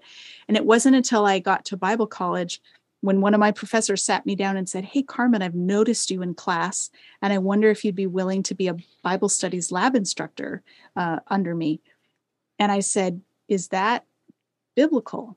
because that would mean teaching bible to men and i i was pretty sure the bible didn't allow that and i wasn't interested in being unfaithful to scripture i i wanted to take scripture seriously and so he sat me down and he walked me through all of these texts like we're doing now mm-hmm. and i walked out of the, of there and went i think actually it would be faithful to scripture for me to teach the bible mm-hmm. um, and I, you know i felt like i was gifted to teach and like the thing i loved was the bible and so that's I can what affirm, I wanted to teach. But I, I I didn't want to do it if teach. I was unfaithful. no, I yeah, I can affirm you are definitely gifted to teach, and and I think it's because of that attitude that you just said. It's you. It's mm-hmm. not like you were want you're wanting to teach the Bible to men and put men in their place, and you've got to no. find a way to argue for you being able to teach. It was like you actually had to. A man had to tell you, "Hey, you have a gift. You can this. actually do this." Yeah. Yeah, and it's actually. Yeah, I wasn't. I wasn't at all interested in doing it if it meant disobeying scripture. And I became convinced that actually the, the bigger vision of scripture is one in which men and women partner together in gospel ministry, including teaching. Mm-hmm. And it's been it's been a very blessed journey. But I as I mentioned earlier, I have so many young women coming to me and saying, So you're a woman, and you teach Bible. How do you make sense of these passages? And that's why I hoped that we would have this mm. conversation because um, because I'm explaining it over and over and over again in my office, and I would love to be have a resource to just send people and say, here, look. Here's how I understand these passages. It's not meant to be the final word. I'm in process myself. I'm always learning new things. Um, this isn't even my area of specific research. So there are other people who can give you better and stronger arguments. Um, but these are the conversations I'm having regularly. Mm-hmm. Well, I, it's hugely beneficial. And I think this conversation is beneficial to both egalitarian and complementarians. That's the mm-hmm. what I want to yeah, stress yeah. is this is not a hey, we're, we're, we really are wanting to unpack and explore these issues in, yep. with with care and exegetical yep. precision. Yep. Well, let's let's jump to First Corinthians because we've mentioned it a couple of times. Let's look at First. Corinthians 14. And in particular, Paul's giving advice about basically order in worship. Mm-hmm. And he's talking about speaking in tongues and prophesying, but particularly speaking in tongues in 14 around the verses 20 or so. Yep. And then he says, uh, verse 29 to 30 yep. yeah and depending on how your bible breaks this up this is an issue we've mm-hmm. talked about in bible for the rest of us different translations break this paragraph in different places hmm. but verse 33 for god is not a god of disorder but of peace and the old NIV actually right here put a period, and then the new paragraph ah. said, "As in all the congregations of the Lord's people, yeah, women should remain yeah. silent." The new NIV 2011, which is what's on mm-hmm. screen, put the period after, as in all the congregations of the Lord's people. New paragraph, mm. women, and they note that this could also be the word for wives, should remain silent in the churches. They are not allowed to speak, but must be in submission, as the lowercase law says. In the early NIV 1984, that law was uppercase. Oh, so they've made two changes that, that are pretty significant interpretive Mhm. changes just between editions of the NIV. Um, but what what do you do? Because again, Carmen, fourteen thirty four is pretty clear. You know, when you're in church, at least right now you're not in church. You're in your office and and maybe a classroom, so that's fine. But once you get in church, you got to be once again you got to be silent. yeah. So how? yeah, do we, and I what do we do with this? I think we've we've already sort of uh, walked to this road with the other passage, and it's many of the same the same steps we need to take. So his injunction for women to re, to be quiet suffers from the same internal contradictions as 1 Timothy 2:12. He's Mhm. already encouraged modesty for women who are praying and prophesying in the assembly. So clearly they're not quiet. If by quiet we mean zip your lip and just listen. Um, Right. He again in Romans commends women who hosted and led house churches, who taught, who presumably preached, and that's why they were imprisoned for it. Um, and his gift lists are not gendered, and they include speaking roles. So it doesn't seem it, it doesn't seem to make sense of what Paul says elsewhere to take this at face value that women cannot speak. So here, the most plausible solution to me, and this is the one that my professor sat sat me down and told me uh, 25 years ago, is that Paul is actually quoting his opponents and then trying to refute them or responding to them. There are no quotation marks in Greek. Right. And so throughout the book of Corinthians, which everyone agrees is a letter where Paul is addressing lots of problems, the, the Corinthian church is riddled with issues, and he continues to quote them and say, Hey, you, you're saying this, but I tell you, uh, you need to do things this way. But it's tricky because we have no quote marks in Greek. So you have to contextually figure out when is Paul speaking himself and when is he saying, quoting maybe from a letter that they sent to him and then ref- and then responding it's like it's like uh, an email correspondence where you inserted your answers within someone's email Mhm. but then the the there's no font difference and there's no color difference and so you you could read it later and not know who's talking when Right. and that seems to be what perhaps what's going on in corinthians so Mhm. this is one solution that's been suggested lucy peppiatt wrote uh, i think her dissertation on this um, and so she has a couple of books out. The the more academic one is making a, an extended case that this is a quotation of paul's opponents that he is then responding. So they are trying to silence women and he says this is unprecedented. So uh so verse 30 on this reading verses 34 and 35 are paul's opponents speaking. And then paul responds in verse 36 did the word of god originate with you? Hmm. are you the only people it's reached?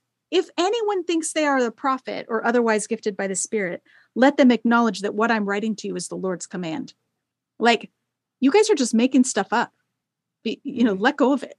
Is is kind of how she reads this. Hmm. So they are guilty. If if this is correct, they're guilty of caving to cultural norms and pressures rather than recognizing the work of the Spirit in their midst. Hmm. So, because his entire letter is addressing these problems, it seems to me that uh, this is worth uh, this is a solution worth considering. Mhm. Um, a- another solution I heard more recently is Philip Payne uh, has done a lot of work on this passage in in t- uh, different manuscripts. So Greek manuscripts, there are little notations that indicate that these two verses may have been marginal notes that later got stuck into the text. Mhm. And so, again, whether someone was trying to quote Paul's uh, interlocutors or whether somebody was later disagreeing with Paul um, it is unclear. And I'm not sure what I think about the text critical argument, um, but That's- that, that research is out there. I, and, and um, he just passed away, but Gordon Fee was an Yeah. advocate, I believe, of this whole section being a later addition, being a textual, uh, mm. scribal marginal note that was Yeah. incorporated. I have read arguments for that, and then I've read the arguments against that. That no, this is actually Yeah. the that is te- what unless you are a text critical scholar, people watching this, those are the Mhm. type of arguments that you just aren't equipped to evaluate because they really do come down to very technical, uh, almost like material science studies in some cases, and they require a lot of training. So it's I, I would just beware of putting any undue emphasis on a text critical argument when it's something like this because you, they, they, they're not saying don't, just saying beware because yeah. you can't make a slam dunk case one way or the other when it comes mm-hmm. to some issues of text criticism. Yeah. But it is yeah. definitely worth noting mm-hmm. because it shows you where there may have been uh, some over church history, there may have been some wrestling with certain passages, yeah. and that results in different traditions. Yeah. How do you take? Uh, I, have I've been big on this as an Old Testament teacher, and I, as somebody, yeah. you are an expert in the law, being that is your primary area of study. I take when Paul, if if this is Paul, let's say for the sake of argument, if Paul is saying, yeah. um, he's not quoting, but he's saying as okay. the law says. Yep. I mm-hmm. don't think there's any way you can say that he's using nomos as Torah in this case because there is no law in Torah There's anywhere nothing. that says anything about women being in submission. Anywhere. Or, or or being silent. Yeah. I don't know anywhere in the Torah where it talks about that. Um, so so the law he's referring to, if this is Paul speaking, um, he's referring to some kind of current you know law of his time maybe mm-hmm. a a convention in that's that's arisen in the churches in the early churches a um, principle um, or a, uh, a yeah. norm a social norm yeah sure yeah. sure and and so it's interesting it, i i don't feel personally like i have like i'm th- this one seems a little harder to be sure about the solution than mm. timothy does to me mm. however I'm just as sure as with Timothy that this contradicts other things Paul says if you just read it at face value. And because I want to take all of Paul seriously, I don't feel like I can just conclude women have to be silent. Paul has just talked about um, what to do when prophets are speaking in church. And elsewhere, he says how women should do that. And yes. so I don't see how we can take that as silence, like actually just not talking at all. And this this is a crucial point that again I would like my complementarian friends to really sit with because somebody is going to very easily say, okay, Artemis called uh, text criticism, quoting from Corinthian norms. You're just reaching mm-hmm. to get around the plain meaning of this passage. And, and to that, I would say, okay, fair enough. But if I take the plain meaning of this passage then I have to do the same reaching in other passages where women are speaking mm-hmm. and teaching. So right. both right. sides have to bring in other stuff or have to do the common right. put down exegetical gymnastics. Both sides have to do that because you have yeah. scriptures that seem to be in tension with each other. So I I do get tired I, I say get tired of. I I get exasperated with some of my my complementarian friends who act as if all of the tension and all of the ambiguity and everything is on the non-complementarian readings and mm. they're just mm-hmm. reading the text yeah because I, I, think to me i'm like all right now you're starting you're either uninformed or dishonest because we right. both have to explain some passages in yeah. more than just their plain surface level reading yeah. These aren't the only passages, obviously, but I, these are the big two. These are the um, clobber. I call these the clobber passages. mm-hmm. These are the two that people use to shut down an argument or to mm-hmm. shut down a woman who's trying to offer uh, biblical teaching. Mm-hmm. And so I think they are the most important to talk about, but not until we've laid the groundwork from the other passages we've talked about. Well, the question so this is how I see somebody watching this following along who's mm-hmm. who's who is complementarian, uh, unapologetically and thoroughly yeah. evangelical. I imagine them following along saying, I agree that we can't take those two passages at face value. And I mm-hmm. agree that one, women don't have to be silent in church. We all agree Paul's not being literal because women can mm-hmm. teach Sunday school. They women can, can sing. Ministry, they can sing. They can make announcements. Okay, so we all agree. There's a degree of non literalness going on here.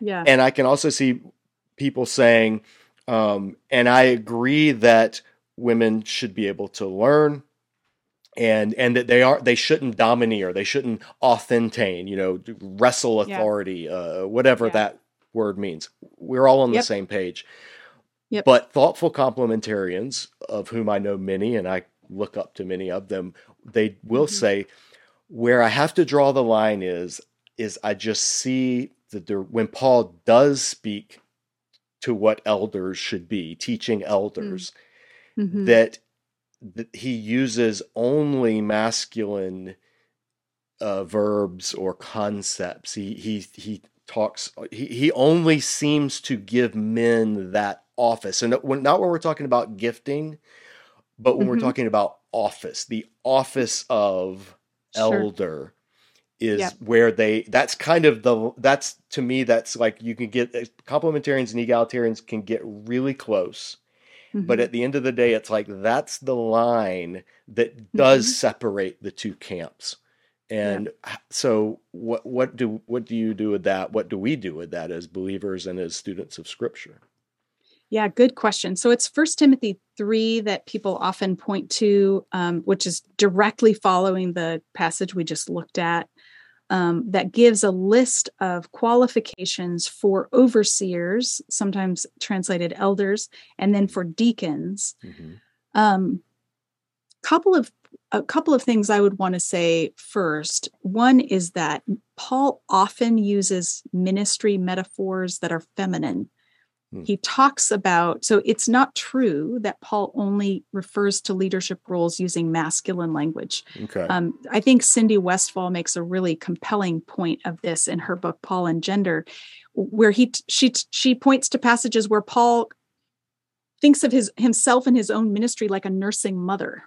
Hmm. Um, and, Mhm. and he uses feminine language for the way that he's nurtured the church. Mhm. And so that so that seems to say that Paul doesn't think femininity is incompatible with church ministry or leadership.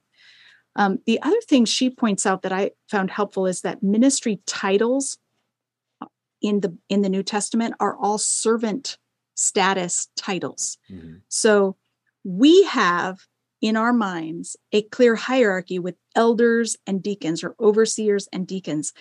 But but the word deacon is a word that means servant, not leader. And so she would argue that there are no technical terms for ministry roles by the time of the New Testament, that it's later in history that we have elder and deacon as like official offices right um, and and there's no reason to exclude women from a role that is a a servant role right? Because we're all told to serve one another in love. And so that's another point she makes that i i found really helpful. And then lucy peppiatt uh, in her book took me through first timothy 3 and i was a little flabbergasted to learn that there aren't any masculine words to describe elders. Hmm. um, there's just one phrase that becomes the sort of litmus test or the the linchpin of the argument and that is um, in the niv it's translated faithful to his wife so the niv has now the overseers to be above reproach faithful to his wife and in he in in greek it's he's to be a one woman man Mhm. and so That's so literally people can see on the screen. This is the Greek of this phrase, and it's literally there's the word mias, one, gunaikos, woman, andra, man, a one woman man. That's what it actually literally says in Greek. So this debate, uh, d- people divide on the issue of whether women can be elders, really based on how they respond to this phrase. Is this saying that only a man can be an elder, and that he has to be married? Like James Michael, you're not married, so you do you not qualify as an elder, or does this mean if a man is married, he, ca- he has to be faithful to that woman, to that wife? or if a man is unmarried he's he's sexually uh pure like he yeah. you know he's chaste um and so would that make you a one woman man if you're single and chaste uh th- that would be a one way to read it i've heard people uh who say if a man is married and he's an elder and his wife dies he has to step down from the role Mhm. because he's no longer he no longer has a woman uh, at his side. And then i've heard others who say no no you can be single and be an elder but if you if your wife dies you can't remarry. Or if if you're you can't get a divorce and remarry or you can't have an affair like there's lots of different ways of parsing out what it would mean to be a one woman man. So then the question is is this phrase then transferable? Is the reverse also true? Could you say a one husband woman? Right. Um, or is it gender specific? So if if i am faithful to my husband am i qualified to be an elder because i'm a one woman man in right. the female sense right. or is this gender specific so that's where the debate falls out over um, over the elder role mm-hmm. but if you if you look through the greek words used in this chapter lucy peppiatt i haven't taken the time to to do it in detail but lucy says none of these except for that one phrase are specific to men i mean i'm just glancing at the greek right now and um, there seems to be yeah there seems to be a lot of uh, both, words and concepts that could apply to both genders, except that one woman man eh, or one yeah. wife husband, one wife man. Yeah. And that that is a point again worth pressing for viewers that are watching this is mm-hmm. if you if you really push for literalism, you run into absurdities in mm. the sense that um, Jesus was not married, so Jesus Jesus couldn't what, be an elder. Couldn't be an elder. Yeah. Yeah. Uh, yeah. Any any pastor that's unmarried is technically not a one woman man. Uh, in this sense, so you again mm-hmm. once again, it's not. And who and who is writing this letter? I think it's Paul and Paul's not married. Exactly. so is Paul yes. not elder qualified? yeah. Or so. Yeah. The, so the question comes down to: Do you take this at face value, which then leads to this kind of literal, uh, uh, contradictory kind yeah. of absurdity that we get into, or yeah, is it like when Jesus says, "If anyone, if any man would come after me, let him take up his cross and follow me." Uh, when when masculine language is used with gender neutral connotations. Yeah, The the proverbs yeah. yeah, proverbs is being written from a father to a son, but yet women proverbs applies to women as well. You just have to make the gender swap in the sense yep. of okay, apply this to the other gender and switch whatever you need to because the principle mm-hmm. in in First Timothy, the principle is faithfulness yes. not marriedness. Yes. I, I would yes. argue, as somebody who is yeah. not married, I would make that argument. And I would think yeah. your burden of proof would be on somebody yeah. to prove that marriedness and, and mono- married to one woman mm-hmm. is the prerequisite. I, I think that's, mm. I don't think the text can bear that out. Yeah. And another, another argument that the complementarian side offers on this passage is that we know that elders are supposed to be men because in verse 8 we get instructions for deacons and then in verse 11 we get instructions for women who mm. seem to be female deacons like many take that as the women who serve in in a deacon role here's here are some specific instructions for her mm-hmm. or for them so so i've heard the argument that only men can be elders because and but women can be deacons because we have a male and female version of deacon but we only have one version of elder mm-hmm.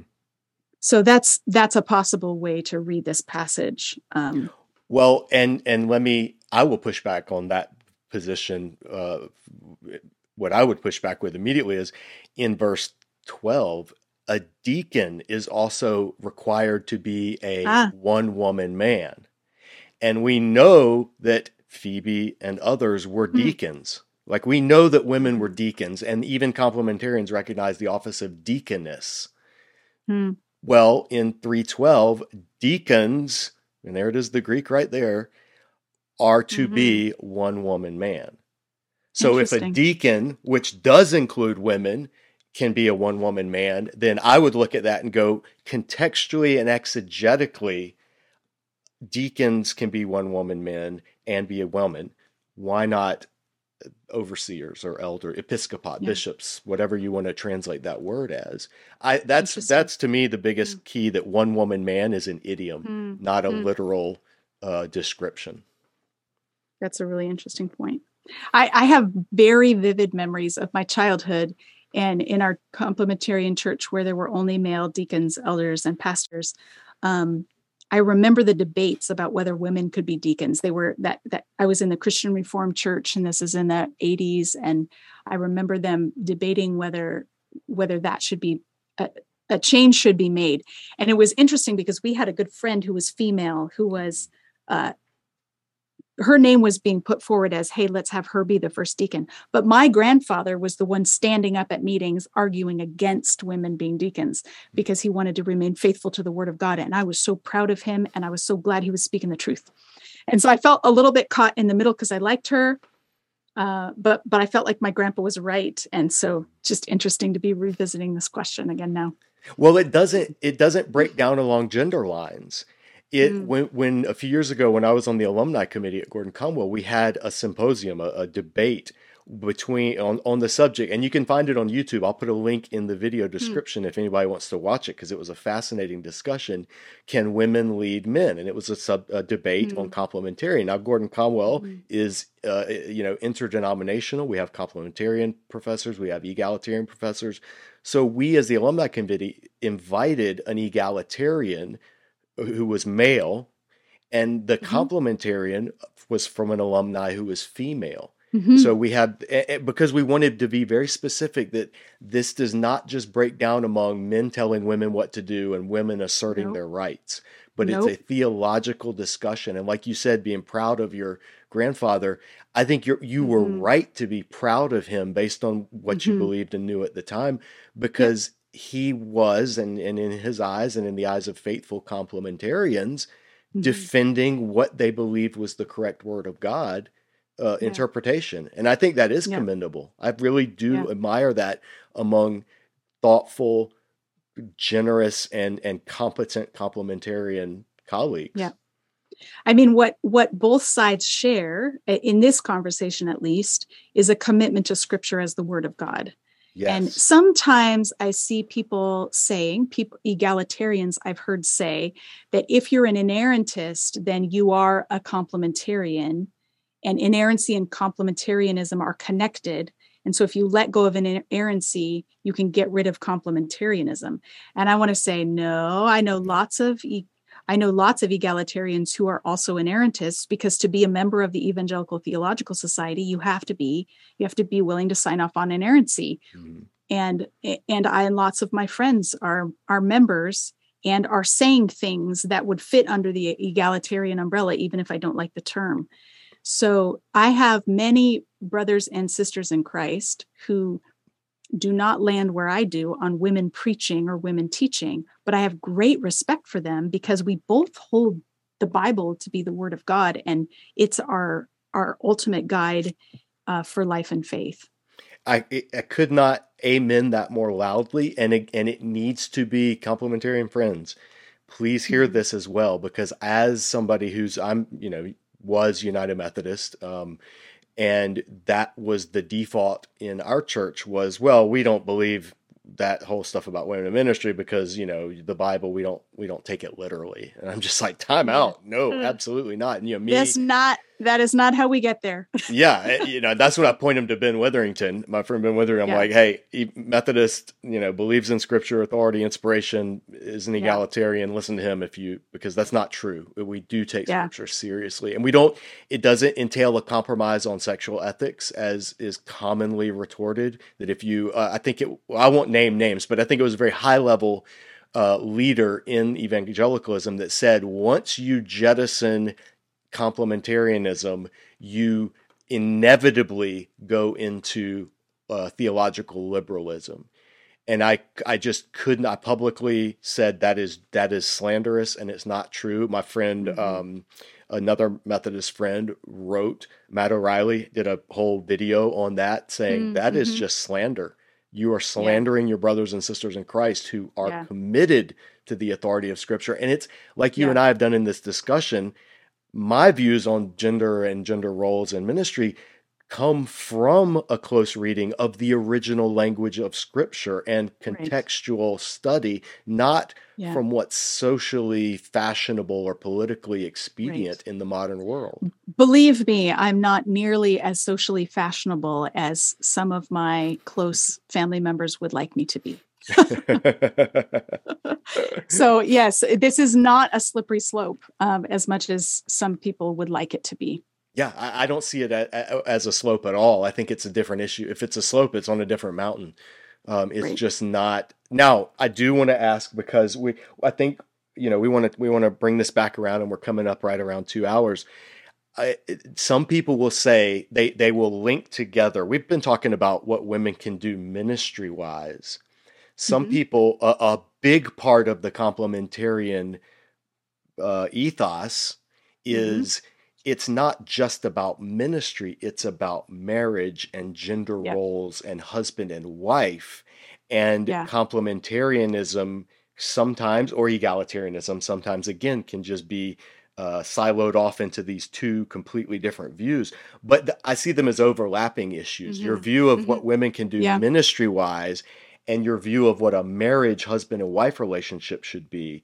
I don't see those as the same thing. I think there's some overlap, but I think yeah. there's also room for discussion. So, this is, I know that's not the purpose of this discussion per se, but do you have, we would be remiss to not at least touch on that concept. Sure. Yeah, I I find myself slightly less interested in this question. Mm-hmm. Um, I think because uh, it doesn't affect our corporate life together, and every couple ends up working out what it's going to look like. And I've known lots of people who say they're complementarian, who function at a very egalitarian way in their marriage, Mm-hmm. and others who would say they're egalitarian, but clearly one member or the other rules the roost. so, um, so I, I think practically speaking, this probably comes down more to personality than to uh, and temperament than to theology, mm-hmm. to be honest. But I do I, I do think it's worth talking about. Um, so I would say Ephesians five is the passage that um, is kind of the go-to for hierarchy in marriage and Ephesians 5:21 says submit to one another out of reverence for Christ, wives to your own husbands as to the Lord. Uh, for the husband is the head of the wife as Christ is the head of the church, his body of which he is the savior. As the church submits to Christ, so wives should submit to their husbands in everything. Husbands, love your wives, just as Christ loved the church and gave himself up for her to make her holy, cleansing her by the washing with water through the word and to present her to himself as a radiant church without strain, stain or wrinkle or any other blemish, but holy and blameless. Um, it, we we could go on uh, in the same way. Husbands ought to love their wives as their own bodies. He who loves his wife loves himself. Um, it, that's probably enough of it to lay the foundation. It seems to me clear that this is um, flowing out of a mutual submission in verse 21 mm-hmm. that believers are supposed to submit to one another out of reverence for Christ. And then Paul goes on to describe what is this going to look like in marriage. And I think we often come to this and see, oh, Paul is putting women in their place. But what seems what what I think is important for us to understand is that women were already in that place in the Roman world. There's nothing radical about what Paul says to women to submit. The radical thing is that he's asking men to lay their lives down for their wives. Mm-hmm and he's attributing to the women moral agency so that they're already submitting. But now, as they submit, they're doing so to the Lord. And so, and I'm getting this from Lynn Cohick in her recent commentary on Philippians for the Story of God commentary series, which is just fantastic. And she has, um, she has thoughts in Philippians, but then uh, the the NICOT, her, her sorry, not NICOT, it's the New Testament, New International I, I Commentary on the New Testament. however you say that, however you New Testament people say that. Um, she has a Ephesians commentary there, and and and that's where this is coming from. Hmm. So she talks about how women and slaves in this passage, because it goes on to talk about children and slaves as well. Um, are recognized as moral agents whose behavior matters spiritually. So for somebody who uh, who whose agency has been taken from them by just doing what they're told, this is this is healing that, resolving that, and saying, no, your how you conduct yourself matters. So Paul is actually elevating the moral agency of these people. The other thing Cohick points out is that um, we tend to ignore the role that women plays eh, the w- women play in the rest of this household code so we think of husbands and wives and there's a submission rule here and then we go on and we think the rest is about male authority But children obey your parents includes father and mother. So in this pair, children and parents, women are on the top. Uh, of course, also ch- some children are women, so mm-hmm. they're top or bottom. And then same with slaves. Slaves obey your earthly masters. This is not just uh, male and female slaves obey men, but there are men and women who are heads of households who had responsibility for slaves, and you have men who are slaves as well as women. So this is the household code. Code is not like a across the board. Men always lead, and women always follow. There's all kinds of different relationships in which the the, the roles reverse, and I think that's more like real life. Mm-hmm. You know, I think of uh, at my previous institution, we had a board member who uh, had an office on campus and he was a full-time volunteer at the school as well as being a board member. So he was my boss because he was on the board but he also volunteered with the program that i oversaw. So i was his boss for that program.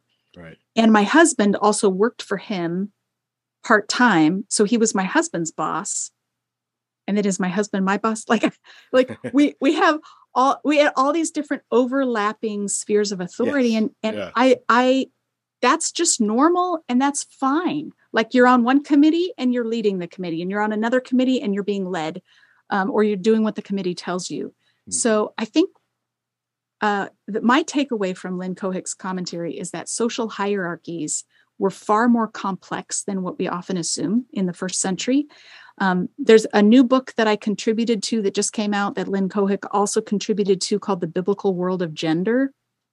And I think that offers a good entry point because it talks about uh, all, all sorts of different places in scripture where we need to think well about gender in, in, in the ancient world. mm-hmm. Nijay Gupta is doing good work in this area right now, along with Lynn Cohick. I heard Nijay on a podcast recently where he said 30% of property in the Roman world was owned by women. Mm. So we think of men being doing all the leading and women doing all the following, but that's actually right. not the case in the Roman world. It's we, you know, we have Lydia who's head of household. We have Andronicus and Junia who have a, a, a church meeting in their home. So I think that yes, Paul talks about submission, wives submitting to your husbands, but it's part of this very complex world of social relationships in which the way we respond to each other is an act of worship to God at the same time. I think that that is absolutely correct. I to me the key in this passage one of the keys I think that that before we finish up I want to highlight too is mm-hmm. some readers may not know that the verb submit is not in verse 522. Right, uh, you can right. see on screen as you're reading along in the Greek over here in the English 521 submit to one another out of reverence for Christ some translations put a whole new paragraph here and then like the NIV says wives submit to your husbands. But as you can see if you're watching me on accordance every time there's a Greek word underneath it it'll highlight it and you can see there's the word for wives. There's no word for submit because that that word is not in the Greek. Greek is borrowing submitting to one another and then the next verse just says wives to your home to their own husbands yeah. and husbands to love your wives. So the whole discussion of submission in Ephesians begins in 521, not 522. Mm-hmm. Submit mm-hmm. to one another and then everything flows out of that and and all the points you made I, I i've been reading i just literally had it in front of me not even planning on it but i'm going to have him on the podcast hopefully but david oh, Silva's book second edition of, of honor patronage kinship and purity and he goes mm. into a lot of detail about these household codes and he shows that there were many secular roman greco-roman mm. examples of household codes mm. we this is not mm. paul just making up instructions for churches this is paul adapting common greco-roman motifs of how the household yeah. spheres should operate yes and then saying now in church and among believers, it needs to look like this. And so he's mm-hmm. again, once again, that redemptive hermeneutic. He's using the culture to point it beyond the current cultural norms in so many ways, including the ones that you just noted.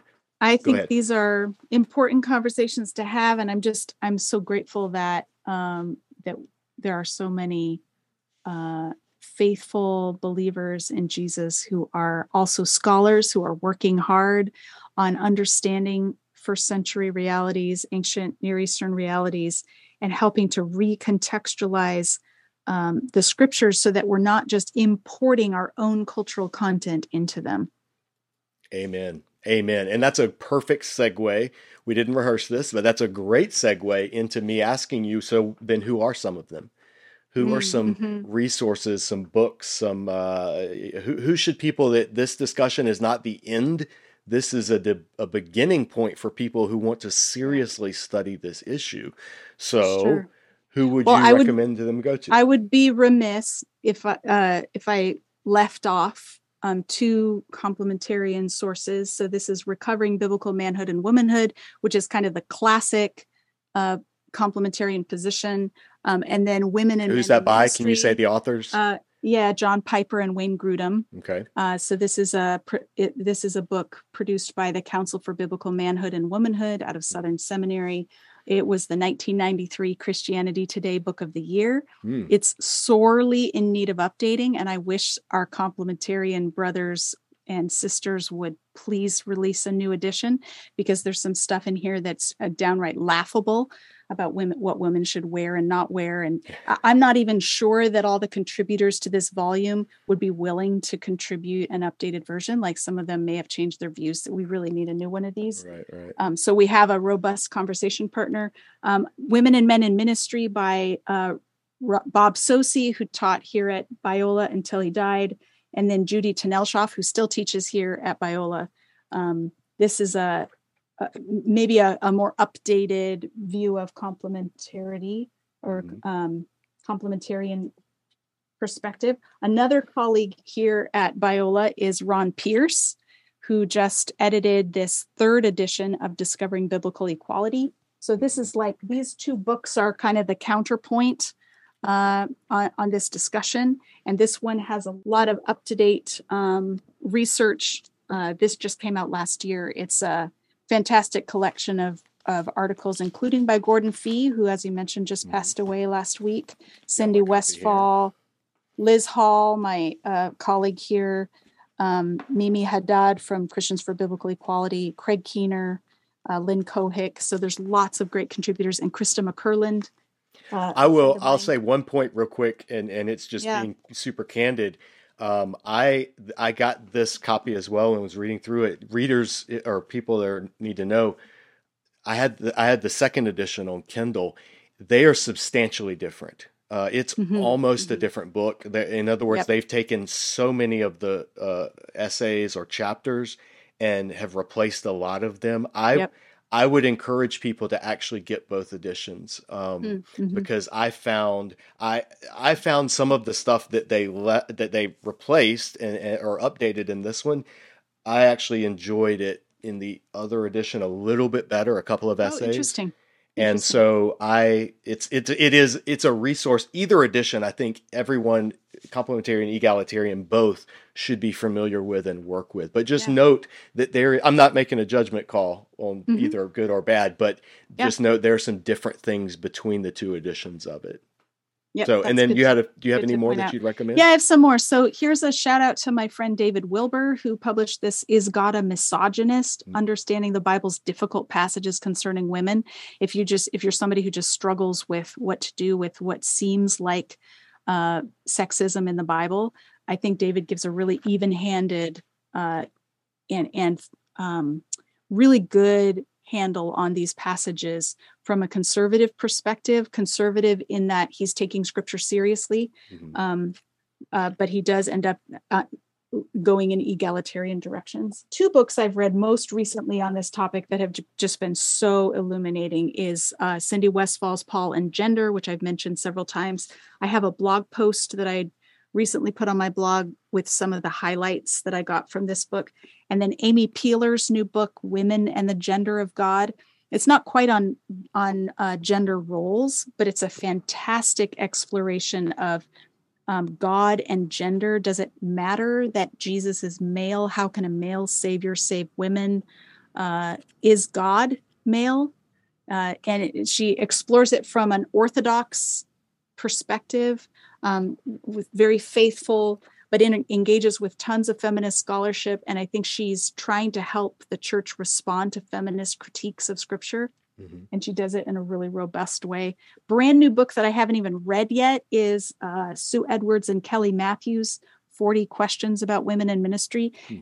And it actually goes through and answers each question from a, a hierarchical perspective and an egalitarian perspective. So, oh, interesting. Um, so it's not it's not giving you one side or the other it's giving you both so that you can see kind of how people answer i, I definitely want to get that resource because i i appreciate oh, so much the interaction when different views yeah. when you when different views are able to present for themselves and mm-hmm. you're getting both in one i've yeah. always learned better that way when yeah. people get There's, to interact there's also this one, two views on mm-hmm. women in ministry, that kind of do does that, and then each side in, engages with each other. I haven't read this one either. I just have it on my shelf. Right. There's so many books and so little time. so many books, so little time. Yeah. Well, yeah. I will add to that. Um, if folks haven't, uh, Craig Keener's Paul, Women and Wives. Craig Keener mm-hmm. again is a solid uh, biblical evangelical scholar, and and then there are some others. I'll put them in the video description below. Uh, Scot McKnight. Yeah has written on it. Uh, Michael Bird, I think, has a small mm-hmm. book on his view, how he actually changed his view on women in ministry. And there, there are a few others that I'll, I'll try to put them in the video description and label them by beginner, intermediate, and then scholarly, so that readers mm-hmm, can mm-hmm. really dig into where they want to go. Uh, well, let's end with the final question that I want to ask. And this was important for this discussion because I want viewers to know Disciple Dojo is it's a dojo. We spar. We we hmm. you know exchange ideas and challenge ideas. So if you're watching and something you believe is being challenged, don't see that as an attack. A dojo is not where you go to fight people. A dojo is where you go to train with people. Now that training does involve sparring. It does involve wrestling, trying to, you know, uh, choke each other and, and throw each other and do all those things that you do. But the goal is not to hurt or injure each other. The goal is to make mm. each other better. And Disciple mm. Dojo exists to do that for biblical theology. So if you're watching this, I do want you to know I tr- uh, studied with, learned from, am surrounded by works from, and and genuinely love and respect many, many complementarian brothers and sisters. Mm-hmm, I mm-hmm. am not convinced of their position. I don't. I'm not. I don't say I'm egalitarian because, like we've talked about, I have some issues with with that label as well. I usually just say I'm I'm non-complementarian, and if somebody mm-hmm. asks, then I maybe give more clarity. But I, Carmen, for you, um, that that's my heart. That's Disciple Dojo. Now I'm I'm beholding only to my board. uh, I don't have a dean or, or faculty or any others, so I can kind of say what I believe without worrying. But for some people, especially people that are in denominations or in mm-hmm. institutions mm-hmm. or in places where there is uh, either uh, acknowledged differences or where you are doing ministry under the authority of uh, uh, somebody who is on the other side from you. How mm-hmm. do we work together? How do we mm-hmm. have unity as Christian followers of Jesus when mm-hmm. we come to issues like this where we might have good faith disagreements? Yeah, such a good question. I think for me, I have a deep respect for those across the spectrum on this issue who are truly trying to be faithful to scripture. And I think one thing that helps me is that if I if I'm engaging with someone who's not in the same place that I am on this, say, say, say somebody doesn't think women should be allowed to teach Bible at all. And that's what I do for a living. So then it can kind of feel like an attack. Right. I what I try to do is is recognize we're all on a journey of understanding. And our journeys take different speeds and there are different ways to get from beginning to end. And so just having patience for each other and realizing that not everybody is going to see things the same way, but that I don't have to answer to uh, to my peers. I have to answer to God and I have to be faithful to what I believe God's calling me to do. I, I have to be faithful to what I believe Scripture is teaching. Um, and and always be doing that in the fear of God um, and making space for others who are on a journey that's um, led them to different conclusions. Couldn't agree more. It, this is an area where Christians are going to i mean christians have been disagreeing on this for centuries this is not mm-hmm. contrary to some rhetoric this is not a modern invention of feminism it's not no. uh, an outpouring of liberal protestantism or evolutionism no. or marxism or wokeism or social justice warrior any of those things no, none of those have anything to do with anything that carmen and i have been talking about in this yeah. discussion this has to do with how do we faithfully interpret scripture. And mm-hmm. just like mm-hmm. if the issue was Calvinism, if the issue mm-hmm. was the days of creation, if the issues were eschatology, mm-hmm. we have to, I think we have to recognize there are going to be areas where until we stand face to face with Jesus or mm-hmm. until we are in the new creation, we will not see eye to eye. And yeah. I, I think we're called to do our best. There may be times, I look at it where there may be times where you have to do a Paul and Barnabas separation mm-hmm. for the sake mm-hmm. of ministry and bless each other yeah. and just part your separate ways. But yeah. I think those are the exceptions rather than the norm. And I think that mm. Christians can have genuine fellowship and, and even mm-hmm. co laboring even while we hold those disagreements because we're called to be a family. And what family doesn't have family disagreements among its members. So yeah, I will have one last thought that yes. I want to leave people with too, because I I think yes, we can agree to disagree, and I think that some some of our colleagues who don't agree with us might say, well, why rock the boat? If this is an issue that's um, going to be contentious and not everyone's going to going to agree on it? You know why should a church or a department go through all of the work of revisiting this issue and with the with the possibility of changing a policy on what women can or can't do um, with the with the because of the the harm that it could cause or because of the disruption that it could cause? And you know why don't we just not talk about it um, and i think what i want to leave people with is that there is a cost. There is a cost. If we're going to say that women can't do X, Y, and Z, there's a cost if God is um, empowering, the Spirit is empowering, and God is calling women to do X, Y, and Z, and we're saying no. And so I think I think it's important for everyone who says there's a line to be willing to answer to God for their role in silencing a woman who feels called by God to do it. And this is not me being on a on a campaign because I need more platform. Like I, I've believe me, I'm plenty busy. I have more on my plate than I can handle right now. Um, but when I when I look at Peter's sermon in Acts chapter two on the day of Pentecost, he he's there's all these believers who are speaking in other tongues, and Peter stands up and he says, This is what was spoken by the prophet Joel. In the last days, God says, I will pour out my spirit on all people. Your sons and daughters will prophesy. Your young men will see visions, and your old men will dream dreams. Even on my servants, both men and women, I will pour out my spirit in those days, and they will prophesy. It's unequivocal here. Doesn't matter what translation you're reading. Um, it's men and women, sons and daughters who are are recipients of the Spirit's empowerment to prophesy. And I think if that's where, if that's what happened at Pentecost, and if that's where this is all headed, according to the prophet Joel, then the burden of proof is on those who would say, "Nope, women, you can't. You you have to be silent.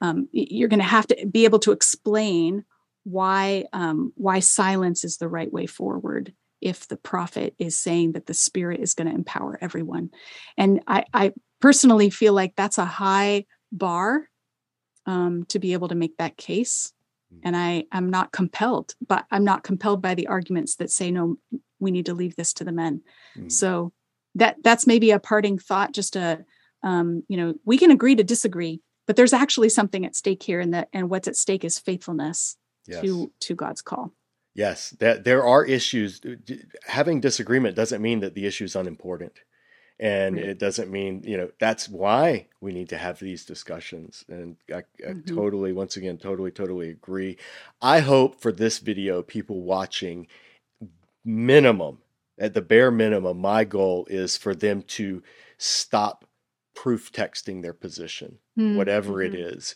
and and in yeah. particular the complementarian proof text of well first timothy and first corinthians case closed because there's Yeah. far too much of that. And hopefully, at least in this video, people have seen that Yeah. no, look at those two passages in detail, and the case is far from closed. At the end of the Mhm. day, I believe you could make a plausible case that's theologically sound for complementarianism, but I think the case for making for a non complementarian reading is more plausible. I think it's more in line with more of scripture, and I think it does more. Uh, I think it does less disservice to what you just talked about the calling that God has given to sons and daughters, his men and women that he's poured out his spirit on. So I I I want to I want to make sure that comes across to all Disciple Dojo viewers because I know that's Carmen's heart as well as to say this matters and we're not Mhm. here to to to push over you know upset apple carts for the sake of like oh look at me I just stuck it to mm-hmm. those stuffy complementarian. It has nothing No. to do with that. Nothing to do with that